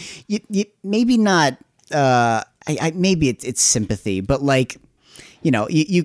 you I guess yeah, yeah. I guess you already kind of said it. Like letting the audience find the sympathy without letting the movie force your hand in that way, in the way that like the next movie does. Yes. which is what I love so much about it. Where it, and that's what I'm saying. It doesn't really push that element. It's like I I want it. What it does is that I want to sympathize with this guy. I can feel it. I just Yes. I just can't do it. Right. In that one, that perfect. Yeah, it's way. like the puppy that you see at the kennel that you just can't bring home. He's- yeah. It's like I feel bad for him, but he should probably be put out of his misery he's- because no one's gonna adopt that Yeah. ugly little fucker. yeah, he, he'll he'll he'll you know, lick my hand, and then on the fifth lick he'll bite me. It's like, Right. yeah. And it's not his fault. He's No, a dog. yeah, exactly. Right. Yeah, But yeah. you know, not everything is built for this world, uh, and Nosferatu certainly isn't. I- It's it's just it's genius. I mean, just everything top to bottom. one of the most gorgeous entries on this list. Yeah. uh, I, I j- I- one of the scariest to me. It would ma- perhaps the scariest, in a, in a way that like The Shining scares me. It just this, the vibe of this movie. It's is all vibe, yeah. So weird, Yep. and so unconventional, and so Werner. Uh, I can't put it into words. It's just you just kind of have to experience it, which is my favorite kind of movie, guys. I can't I can't totally describe it to you. Just give it a watch. Yeah. the mummy shit at the beginning, like so great. what the hell? know. God, it was just like I couldn't believe that he did that. Yeah. it's like we're just seeing mummified like the 500 to like 1000 year old bodies and that's Right. the opening of your movie. Right. Oh and the, yeah, the way he also plays the the plague aspect of it too. Yeah. And the rats and just the rats infecting this city. Uh, uh, kind of, you know, contrasting Nosferatu coming and and you know taking over the souls of these people. Yeah. Um. I mean, that's again, that's so Werner. Like, he's a guy that understands scope. He's a very intimate storyteller, and that he really likes character. And this is a very intimate movie. But like we said about the last one, like that movie just doesn't understand the the greater world at play. No, and and, this shows it full force. this one does, Yeah. and um, all of the themes are fucking there for you to see, and it's it's it's amazing. The, Um, the implication is that Dracula's killed all those people though. It's not just the plague. That's well, I think he brought the plague and the rats. He did, he did, but I but I think it's also a com- to my understanding it's a combination of him and the the the plague. Yeah, well, he's definitely yeah, he's picking off a couple of them, and I, I don't think like they're certain which victims are which. No, yeah, exactly. But th- that was the, the blending of the two when we see the first victim brought into the like the courtroom or whatever that is, and they check him out, and you know obviously he's got the bite marks, but they conclude, oh, it's the plague, Right. Where it's like, oh, so it's going to be a combination of the plague and Dracula taking Right. people off, yeah. yeah, Yeah. um, yeah, And- it's it's it's amazing. W- Would you be shocked to learn that a crew of sixteen people worked on this movie? Yes. 16. Apparently, very common uh, at that time in Germany. Um, very limited crews. That's amazing. 16 people shot this thing. Um, insane stuff. There is an English version also out there. You watched the original German version, correct? No, I actually watched the English version. Oh, Yeah, yeah. Okay, I watched the German because uh, Werner said that's the one I should have watched, and I always listen to Werner. But you, the English version played just as well to you. huh? Oh, wonderful. Yeah. Okay. Is it dubbed or it's actually like it's, It's- actually them talking? Uh, I believe it's dub, but it's a good dub. Okay. Yeah. Yeah, because apparently they shot two distinct versions at the same time. An English language version too? Okay, yeah, because I it didn't because their mouths were moving correctly, with the exception of a few actors. That Okay. was it, yeah. Yeah. Um. So yeah, I and yeah, I mean, there's just like I can run down the shot list, but it's ama- like the stuff in the mirror. I mean, it's just It's a great, amazing. great thing. Takes you a amazing sec. Took scene. me a second to figure it out, and then I was like, "Oh, it's the cl- iconic. He can't see himself in the mirror. Oh, I see. Oh, that's such a great idea. I love that. You know, Right. It- it's just What- scene, scenes that I didn't expect to play like that, like that scene with Lucy. It's just yeah. Lu- lu- the all the it's, it's All the not, stuff It's with- not Lucy. It's Mina here. no. I think it's Lucy. It's not I Lucy. think it's Lucy. Lucy. I want to say it's Lucy. you got some splaining to do. uh, let's see. Nosferatu, the vampire. We are dealing with a character named Lucy. You are correct. Oh, There we go. Would you look at that? Okay. So yes, that is Lucy here. Uh, but you know, going back to before, like the story never really made much sense to me. I'm not a huge fan of the Bram Stoker, you know, plot mechanics. The the original Nosferatu, and and by uh, uh, b- by the virtue of the fact that this is a remake, uh, the '79 Nosferatu, they nail how to defeat Dracula. That is that's how you end a Dracula. Yeah, I story. know. I thought the same thing. You know, it's not like with Van Helsing, like, you know, uh, looking at the scientific angles. It's not like a big action set piece at the end of the Coppola movie. Like, Well, the Coppola one's a combination of the two. It is. which is a weird thing. I don't mind that, but uh, it's it this this is by far the most moving. yes, the quiet sacrifice of a woman Yeah. that saves society by letting a man essentially have what he wants in order to defeat him. Yes, Uh, Yes. That, that, that fucking works. That's how you end a, a Dracula movie. horrifying and totally sad, and that is Yes. thematically so right for Dracula. right. Yeah. Again, and, and it, everything about this movie is that combination of horror and sadness. Even to the way he dies is totally different from the, the the original one. Even though it's exactly the same, it's somehow so different, and I just love that about the movie. Yep. Ah, such a such a brilliant film. Loved it. Loved it. Uh, that is Nosferatu the Vampire. Excellent, Werner does it again. excellent movie. Ferner. Werner does it again. Did not expect it to be this good, but it's like it's it's it's fantastic. All right. And finally, a movie by another master of cinema. Francis Ford Coppola is the director. The movie is called Bram Stoker's Dracula from 1992. Much like uh, Mario Puzo's Godfather, Francis Ford Coppola putting the name of the author in the actual title of the movie. Gary Oldman stars as Dracula. Wyn- Winona Ryder, Anthony Hopkins, Keanu Reeves, Richard E. Grant, Carrie Elwes, and Tom Waits also in this decorated cast of 90s stars. As I said before, winner of Best Costume Design, Sound Editing, and Makeup at the Academy Awards. And we've kind of been dancing around this this one for the entire podcast, but it is crazy to me that this movie is by far and away the biggest acid trip of a Dracula movie. it is the most phantasmagoric Yes. of all of them, but it is also the most loyal to the source material. yes. And I have a hard time kind of squaring that. feels that way too. It feels like a novel sometimes. Right. Uh, it is the w- yeah by far the strangest movie on the list in my opinion. The m- there's the most stuff happening. There are the most weird choices uh, directorially. Every He's doing a lot of directing. it is every trick in the book. This movie. yeah. He, uh, Coppola is like is taking the notebook out from the Apocalypse Now production and like trying to see if he can top himself. but he's like going back to old school mep methods. There are no, there's only one um, vi- um, special effect in this movie, which is the flames. Everything else was done in camera. Think about that. Yeah. So even like the, the eyes and the train sequence that are fading in the background, that's a real thing that they are shooting. there. They're Yeah, he, he went through like a, an intensive storyboarding process too. idea you have to for this it's so deeply deeply visual it's like the highest evolution of what nosferatu is climaxes with uh, D- coppola's dracula for for uh, mostly better not always but mostly better uh, i have my reservations with this movie they're mostly technical I, I, I will be honest. I do love this movie, but it's not for everybody, Right. Because this is It's been reclaimed. People Yes. love this movie. I do love this movie quite a bit. Yeah. It's but it's a it's it it's it's a lot. I get it. I get it. it's extra for sure. yeah. I have a couple like not so technical complaints. Um, Well, and I don't. what do you- I, I wonder what they could be. let me get this out of the way. Let me just get this out of the way, and then we can move on because Keanu has had a rough week. Wait, he's had what else has happened? Did you see what Matthew Perry said about Keanu? Oh, I Reeves? did see that. Fuck that guy. Yeah, that pissed me off. Yeah, he was like River Phoenix and Heath Ledger are dead, but Keanu is still alive. What's that about? That's a dude that just has not watched a movie in thirty years and doesn't realize that Keanu has just completely reinvented himself and has come out the other end. Did he forget that Keanu shared a really um, uh, amazing movie with Riz- River Phoenix? Yeah, I mean, so right. I mean, I- like, have you seen that fireplace scene in My Private Idaho? I don't know.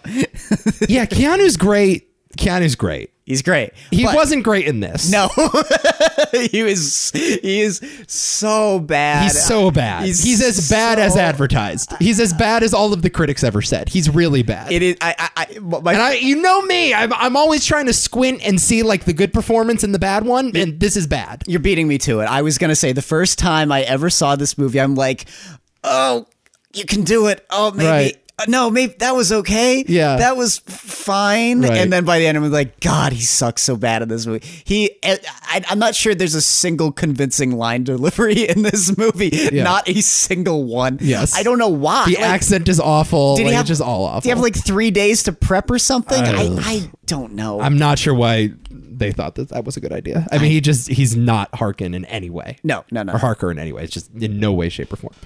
Uh, okay, that out of the way. Table that. The rest of this cast super fun. Mm-hmm. Oldman hamming it up. Winona hamming it up. Hopkins fucking hamming it up. I mean, the- in in the good way. I mean, like no, in a, in a way that's like provocative and kind of interesting. And, Yes. And in Oldman's case, really creepy and effective. I, I love Oldman in this movie. Yes. Uh, it's it's it is a challenging performance in many ways, but I, I do think that it works certainly. Um, yeah, this movie takes the all the sexual undertones we were talking about before and brings it to the forefront. Jacks him up to 11 and then some. My goodness, is this a horny movie? Fucking horny. Very horny. Yep. Uh, the Winona stuff with Oldman is, uh, maybe hot is not the right word, but it's it's spicy. It's there. I'll call it hot. and, and look, there's stuff in this movie that you assume, you know, a- as we said before, is kind of just provocative and meant to shock. But no, I mean like the the wolf sex, the bloody nipples, the the dick biting, like when the vampire like bit Keanu's dick or whatever, and all the stuff with the wives and like when the wives Such a. take a baby as their sacrificial lamb. Essentially, Dracula gives them a, That's a uh, baby to satisfy their bloodlust and. It's very faithful to the book. Very faithful. That's what I'm trying to say. All this stuff is crazy, and it's like, no, that's from eight, 90, What is it? 1897. I'd love to see another version of this where they really go for it because it sounds so fu- I mean, it is fucked up. This movie is like, this is this is part of my criticism with it though, where it's like they're doing horrible shit in that first act. Here, regardless, here's the other thing though. Regardless of what you think of Keanu's performance, we all know it's bad, but f- from a just a cinematic experience, that first act is the best shit ever. It's, so It's fun. almost that first act's almost the best movie on this list. Yeah. It's so good. Yeah, it's so good. I love it. Uh, and that scene, climaxing with that scene in particular, it just leaves you on this high that can't be beat. And which is again, it's another one of those movies where after that part, it's nowhere near as good because that, that God, that shit's so awesome. I love it. Yeah. Um, it it does. It does trail off a little bit when you again when you start getting into the Van Helsing I agree. of it all. It's agree. it's not it's not as bad as it is in Horror of Dracula because we have Anthony Hopkins. Right. Uh, but yeah, Who's it- in full like post Oscar Hannibal Lecter mode at this point? where, Yeah. like he's he just shows up in your franchise movie and just you know brings a sort of stately you know English elegance to the role. yeah, I'm fine with I'm fine. you know with it. yeah. but I'm, I, he's not really like it's not really like a, a challenging performance you know No, this no no no no. yeah no. yeah But I, I just but regardless, this movie does have this uh, it sort of intenable vibe that does permeate and it never stops. And I, it's one of those movies where I can just sit with it, and even if the movie's not on its greatest high in this scene, it still always feels just right. There's this storybooky quality to to the movie Yep. that's very that's v- very visceral as a matter of fact and it's also um i don't know it is kind of scary to me it's it's the most grotesque for sure Yeah. the the the vampire this is the most vampire heavy i think of the bunch definitely where they just play with the lore and they do a lot of interesting things with like the look of Dracula. Um, it's it's one of those movies that like works for me like on a lot of like uh, superficial levels. I will admit, like, but uh, it, it's the the whole cocktail is such a wacky, awesome experience. I don't really care, but yeah, I, th- I think when I talk about like my praise with this movie, a lot of it's going to be, oh my god, the design of Dracula in this part's great. The van- the man bat is is is phenomenal. The lighting is incredible. You know. Um, sometimes is it is it is it, does it go beyond just the um ju- the the dressing? Maybe not. I, Yeah. don't, I don't know. But it's fun to look at It, anyway. yeah, yeah, yeah. I, I agree. I agree. Yeah, I mean it's very like maximalist, Mm-hmm. steampunk, gothic in that like very '90s way. Yeah. It feels a lot like a '90s action movie Sometimes. Um, That's- you Well, haven't 'cause- seen, what about Blade? you haven't seen Yeah, Blade, I yeah. guess. If we're talking vampire movies, but it's it's very maximalist. Yep. in that way, and yeah, I mean that that's not necessarily how I would describe Dracula as a series. It's not necessarily a maximalist. I don't. um, I don't know. I may- maybe maybe you're right. It's always fit for some weird reason for me. I th- maybe it I think it's very good, by the way. I just want to say that. Okay, you I think like this movie. Yeah, I liked it a lot. I think Okay, it's cool, very good. because yeah, I, I, I, I've always, I, I don't know, I have found myself trying to defend this this movie, and I always say like, yeah, I love it, but I, I, I do understand why it doesn't vibe with everybody because it is so weird. Uh, Yeah, I, I mean, I I love. I was watching this one last. I- I love how this movie just sort of it sheds the facade of those prior movies. Like Mm. you feel Coppola and uh, the screenwriter of this movie feeling like you know like.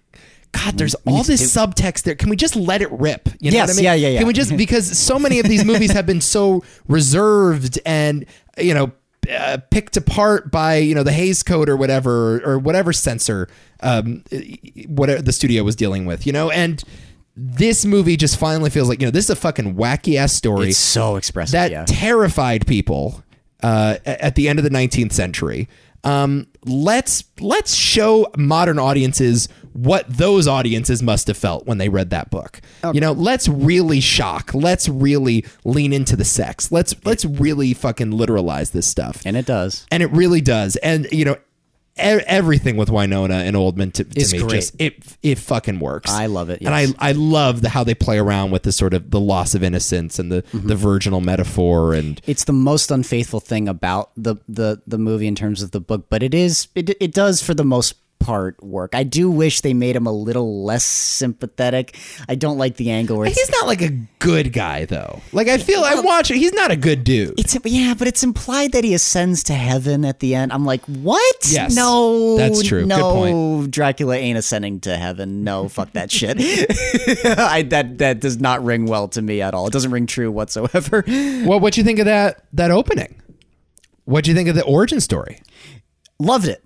Okay. I do love it. I mean, it's a, it's tied to Vlad the Impaler, very obviously. Um, Who Dracula is based on. somewhat based on, and then Madame uh, Bathory, which is another one. There are two sources that that uh, Vlad and Bathory is are, are, are the two. She's someone who would like drink virgin's blood and shit like that. Yeah. Um, and I'm I'm okay with that. And again, that opening is such a filmmaker's movie. There's just so much craft and and and visual impressions going on that are just wonderful, like hand puppets and stuff like that. I'm like, what is this? In a good way though. That's striking and interesting, and like I said again, storybooky in a way that I find very very satisfying.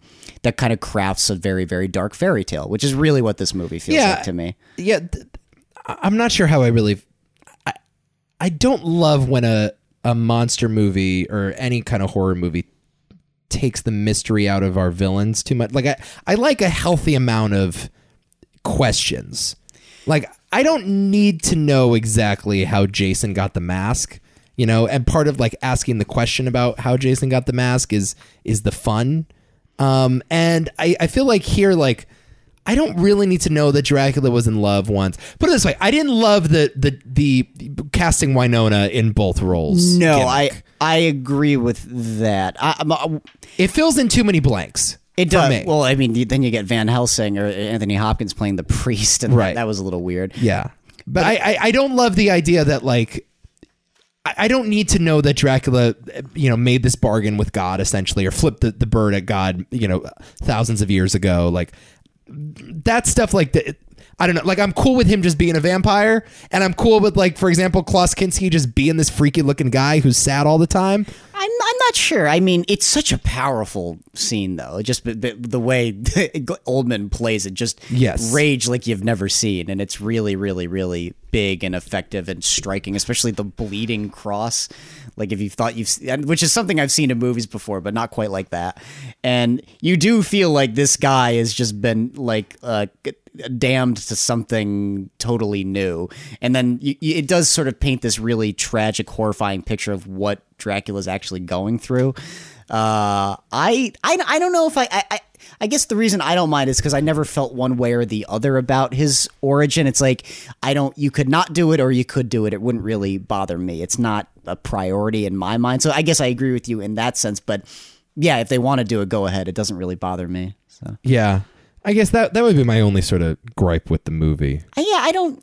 I don't, I don't need you to keep Dracula's origin a mystery. I guess I don't know. He's not he's not one of those characters to me personally. Yeah. Yeah, Um yeah, a- apparently the fluidity of Dracula himself in this movie is is borrowed heavily from the novel, the idea that he changes shape and changes form. yes, it is. That shit's cool to me. I like that. I like I like the idea that there was a there was a human form of him at one point and then there's a sort of old weathered version of Uh-huh. him and there's a there's a wolf version of him like I, I like that he was constantly he was shaving his hair he, he, he was, Yes. he had a goatee in one scene didn't have a goatee in the other I like that stuff The man bad is a thing that's in the book too. yes yeah, uh, that stuff is really good and and Oldman definitely pulls that off like he, he very well. Yeah. he's a very um, malleable actor in that way Well, Like, the the yeah, well, yeah. I mean, the physical side of Oldman has always been there. Just, I mean, sometimes just the most compelling stuff are shots of him looking at Mina from across the street. Yeah. and that stuff's really, really effective.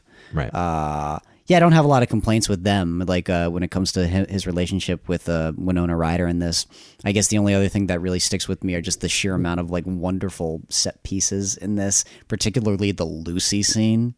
yes yes yeah Still gives me nightmares. That's yeah, that's hardcore. yeah. Yeah. the backwards shot. Oh God, it's so well. I love it. God, I love it. So it's the weirdest decision, but it's so effective. Oh, it's good. Do you find it weird that Oldman is just in mank mode now? Playing that character. Yeah, like this dude used to be like, you know, Sid and Nancy and fucking JFK and that's true. uh, yeah, uh, True Romance. Like he used to be like such a over the top actor and now he's just like, you know, muttering dialogue under his breath and getting drunk on set.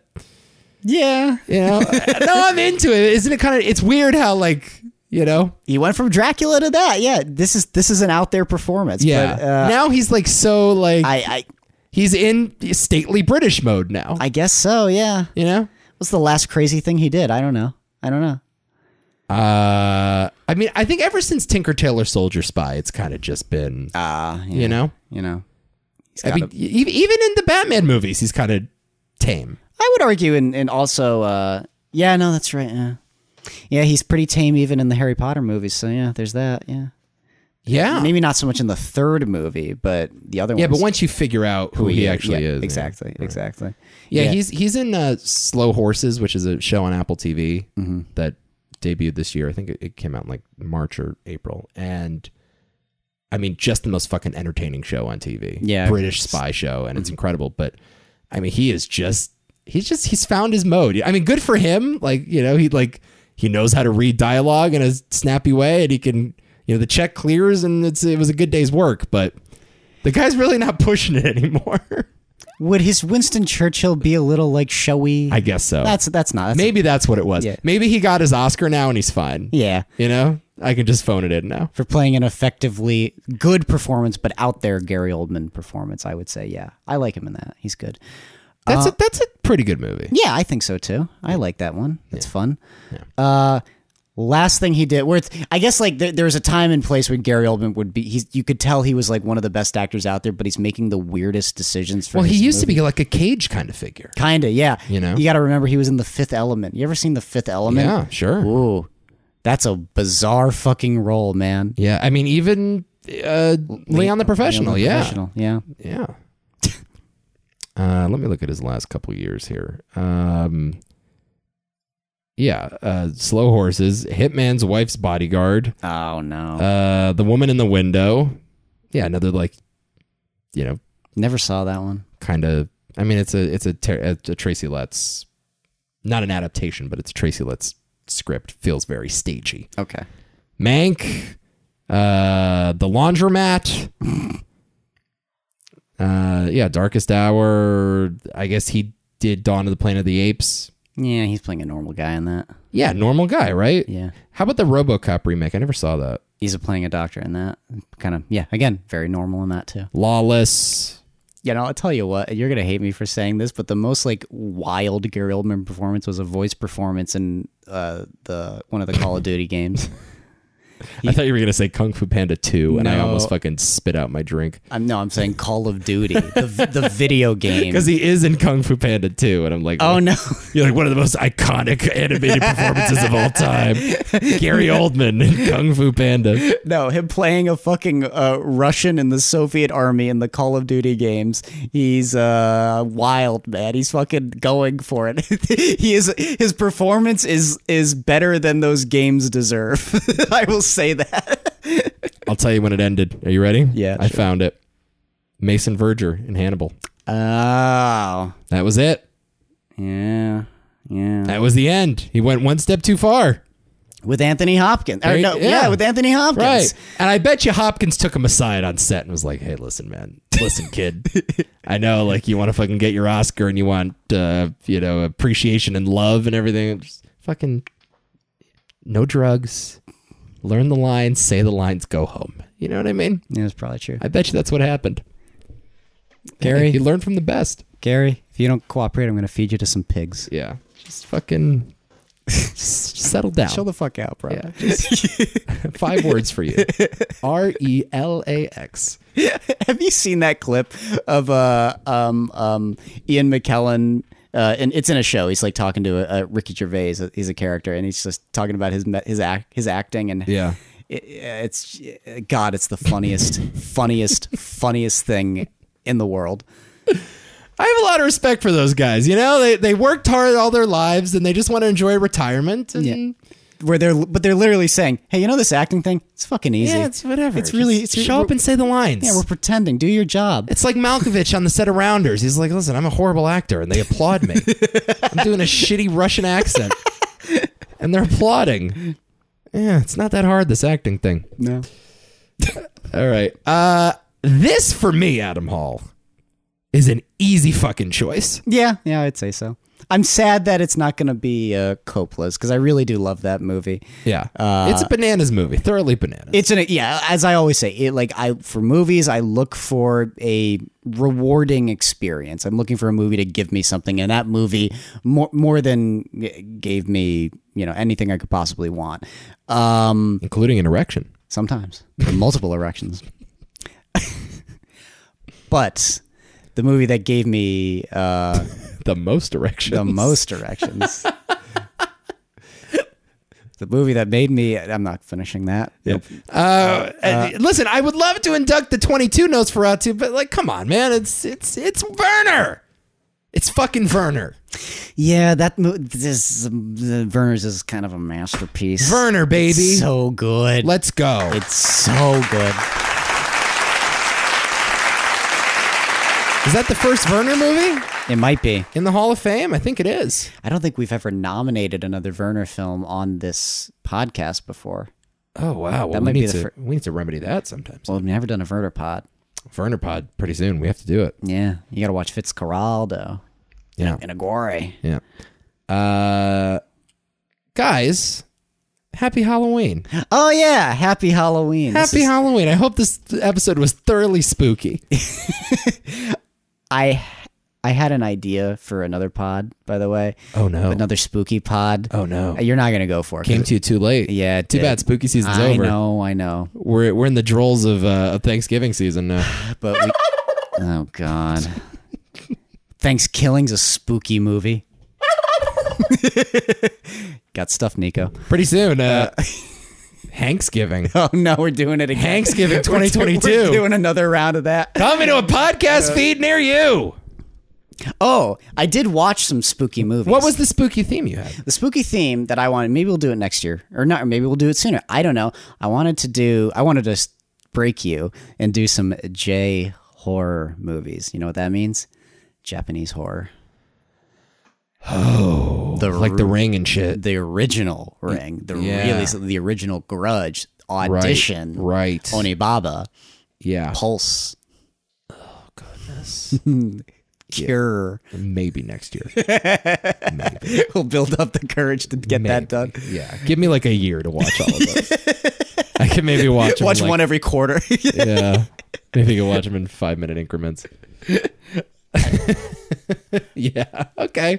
I think it's a good idea. Well, I'm happy you went with Dracula. yeah, yeah, I know. Because it, cause it ain't it ain't freaking you out. I know. Uh, so you, you've seen some scary movies? Yes, I've seen some scary movies, very scary movies. The first one, scary movie that I saw was called uh, Pinocchio. Oh Uh, goodness, yeah. Yeah. Uh, did you watch it? Did not. What's up with Zemeckis, man? I What's up with him? I really don't know. This was v- incredibly frustrating. I, it's like it's man, it might be his worst movie. he needs to. He needs to do like a fucking buddy cop movie. Back to basics. You know what I mean? These are like pretend Spielbergs, and I'm getting really fucking frustrated Yes. by it. I, it's just not good. we got to or do like some kind of like domestic drama, you know. Call Hopkins up, you know. Do like a movie like The Father. You know, does it just sometimes you need a palate cleanser, you know? But the last couple Zemeckis movies have been Terrible. Awful. I would say, yeah. Awful. Yeah. I just had no interest in it. It was so boring. It was so uninspired. Uh, it's eh, God. It's just it's just icky and evil and evil. kind of is. yeah. I, I don't I don't use that phrase often when describing movies. but How's Hanks? he's not in it very much. He's actually not terrible in it, I guess. But yeah, he's barely in it. I d- yeah, just like what what is this? What is this stuff? I guess we'll talk about him more when Thanksgiving comes around the corner. Uh, but uh, This thing is soulless. I'll say. I'm worried about Hanks. I'm worried about the choices. I don't like the choices. They're getting bad. They're getting worser and worser. Much like I am concerned by Kanye's choices the last couple of weeks, I am concerned with Tom Hanks's choices. You're you're o- only concerned. That's all I'm going. we getting just concerned. what? I gotta put you in this situation. He, he says all that stuff about the Jews, and Nico's like, "Buddy, I'm a little concerned. Something's not right. Wait, are you okay? What's going on, buddy?" Talking about Dude, if I, I, you know, I really should be Kanye's friend though, because I would pull him aside and be like, dude, what's up, man? Just let's talk about it. Let's talk about your feelings. you're like fucking. Not about the Jews, just your feelings in general. I don't really want to talk about the Jews. This is going in like reminds me of the Joe Rogan pod when he had Tarant- he had Tarantino on talking about Weinstein. He's like, Well, Rogan had Kanye on it. It yeah, was a and- similar experience. Oh no, Yeah. I'm like imagining the line where it's like, when I- whenever I said to people, "Oh, I wish uh, I I had done more," what it means is I wish I could have talked to the guy. Right. That's what you're thinking about, uh, Kanye West. dude. The Tarantino Rogan is one of the weirdest Rogans. That one's fucking weird. The the Weinstein conversation in particular, like they're dancing around some shit because Tarantino knew something and Oh, yeah. He didn't says. say a Yeah. word. Yeah. and, yeah, they're dancing around it there, and Rogan doesn't push him, and I wish he kind of did. Yeah, I agree. you know, yeah, that's a weird pod. Yeah, Have you been listening to the Video Archives podcast? I don't think I have. No. Uh, Uh, It's been it's been great. It's been fun. Tarantino's just fucking podcasting like us now. Oh, cool. It's good shit. Uh, I have uh, been catching up because uh, Team Deacons is back. Oh, They're done with making their movie and now they're back to potting. Word. I love it. Okay. Best pod ever. I love the fucking Team Deacons pod. Yeah. I could watch that shit all day or listen to it rather. Uh, I, I- you know, I've seen mm, almost all of these. Uh, but yeah, I, we never talked about the fact that I saw Don't Worry, Darling. Uh, I have pirated a copy of that movie and plan on watching it tonight. Mm. All right. So Should I not waste my time? No, waste your time. I'm fine with that. but make no mistake, kind of a waste of time. Not the. I mean, I don't know. It's you get all you get out of it is Florence Pugh, but the movie's really dumb, really, really, really, really dumb. Uh, I don't. Yeah, it's it's it's not as why is this a thing as we were hoping, and the movie as a whole, like it- is for for the drama of it all. I don't know if it really comes across quite as strong. It does have one of those like insane twists that makes absolutely no sense whatsoever, but. Yeah, not not much to really say about that. Okay. I hate to. Yeah, So Olivia Wilde, not the next Scorsese. who said she was the next Scorsese? I don't know. I feel like that's something that's always said about directors. Yeah, the ne- all every new director's the next Scorsese. Right. Every time someone makes like a halfway decent movie, they're the next Scorsese. Yeah. Yeah. I I have not seen Booksmart yet, by the way. Oh, really? Yeah. Booksmart's, Booksmart's actually really good. Yeah. Really fun. Uh, much better than Don't Worry, Darling. Okay. Um, I mentioned on the other pod that I saw the Hellraiser s- sequel remake thing. More of a, it, I guess it is a remake. It's it's more of a reimagining of that first movie Mm-hmm. in a very clever way. Really good, Okay. really good. Uh, so much better than I expected it to be. Cool. Uh, and I really loved that original. And this was a, a s- this is a solid, interesting entry. Yeah, yeah, liked it a lot. Fun. Uh, Halloween ends, which we talked about extensively. Yeah, if you we, we left you on a cliffhanger last week. If you listen to the movie Hall of Fame, uh, we left last podcast saying we're on our way to see Halloween Ends. Yes, Uh, so if you want the payoff, if you want to see what happened uh, during that screening, and well, you got to go to the other pod. yeah, hear about our thoughts, listen to why is this a thing? We talked about the whole Halloween franchise. I would say pretty extensively. Yeah, I would agree. Yeah. that was a fun one. Uh, and then also, uh, not new movie. I saw The Wolf of Snow Hollow. On the topic of horror, scary esque movies, have you seen it? I, I haven't, Hmm. um, but that's my guy that did uh, Thunder Road, right? That's right. Yeah. might as well be a sequel to Thunder Road, by the way. Really, about It's- like a werewolf and shit. It is. It's the exact. sa- He's playing an identical character. Like Oh, he doesn't well, that's even. great. He does not even. bo- It's even. It's a. It's another anxiety, high strung, rage filled cop. Yeah. Again, that's just quirky and bananas, but also kind of violent. I love this character. Jim Cummings. Jim, Gu- like, I- I'm just gonna. I'm assuming he's doing what Chaplin's doing with the Tramp and just putting his character in every movie. Oh, 'Cause- great. Because this character is the best. I could watch this character Fucking love that guy. I could watch this character be Macbeth. I don't care. he's he's so wonderful. Yeah, he made a movie I think last year called The Beta Test. I think he, I think he just made one this year too. Yeah. He comes, he's been making like a movie a year. Yeah, he's kind of doing that Linklater thing where he's he's keeping it all low budget. You Yeah, know, a lot of yeah. guys like that. It's like they make one hit movie and then they they take a bunch of meetings for five years and don't make anything. Mm-hmm. And it's nice. Like he's it seems like he's found his mode. I can make a movie for under two million dollars. I can get the financing for it, and um, I'm just gonna keep making the stuff I want to make. You know. Yeah. But he's also a good writer, so that that Yeah. helps out tremendously. Yeah. Uh yeah, yeah, really solid crime thriller actually. Cool. Yeah, really, really, really good. I, I highly recommend it. You would love it. Robert Forster's one. I think it's his last role, who is unbelievable in it. Awesome. Yeah, Uh, it is Halloween. Coming uh, by the time you listen to this, it's probably going to be about a day or two away. Um, do you have any spooky recommendations for me? me. Yeah. What, what what should I what should I watch? What should I watch on Halloween night? What should you watch on Halloween? Yeah. I'm Give me not- like an all time classic that I haven't seen yet. That's gonna fucking terrify Um, me. Terrify me, Adam. terrifying. yeah. Oh man. Give me something good.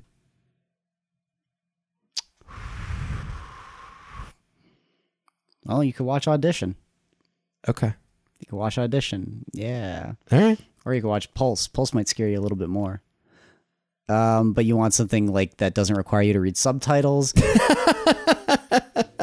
Uh, um, you've seen the Babadook yet? I haven't. Oh, dude. what are you doing? All right. Come on. That's just a great movie. It's just a really, really, but really it's great it's gonna it's gonna fuck me up, right?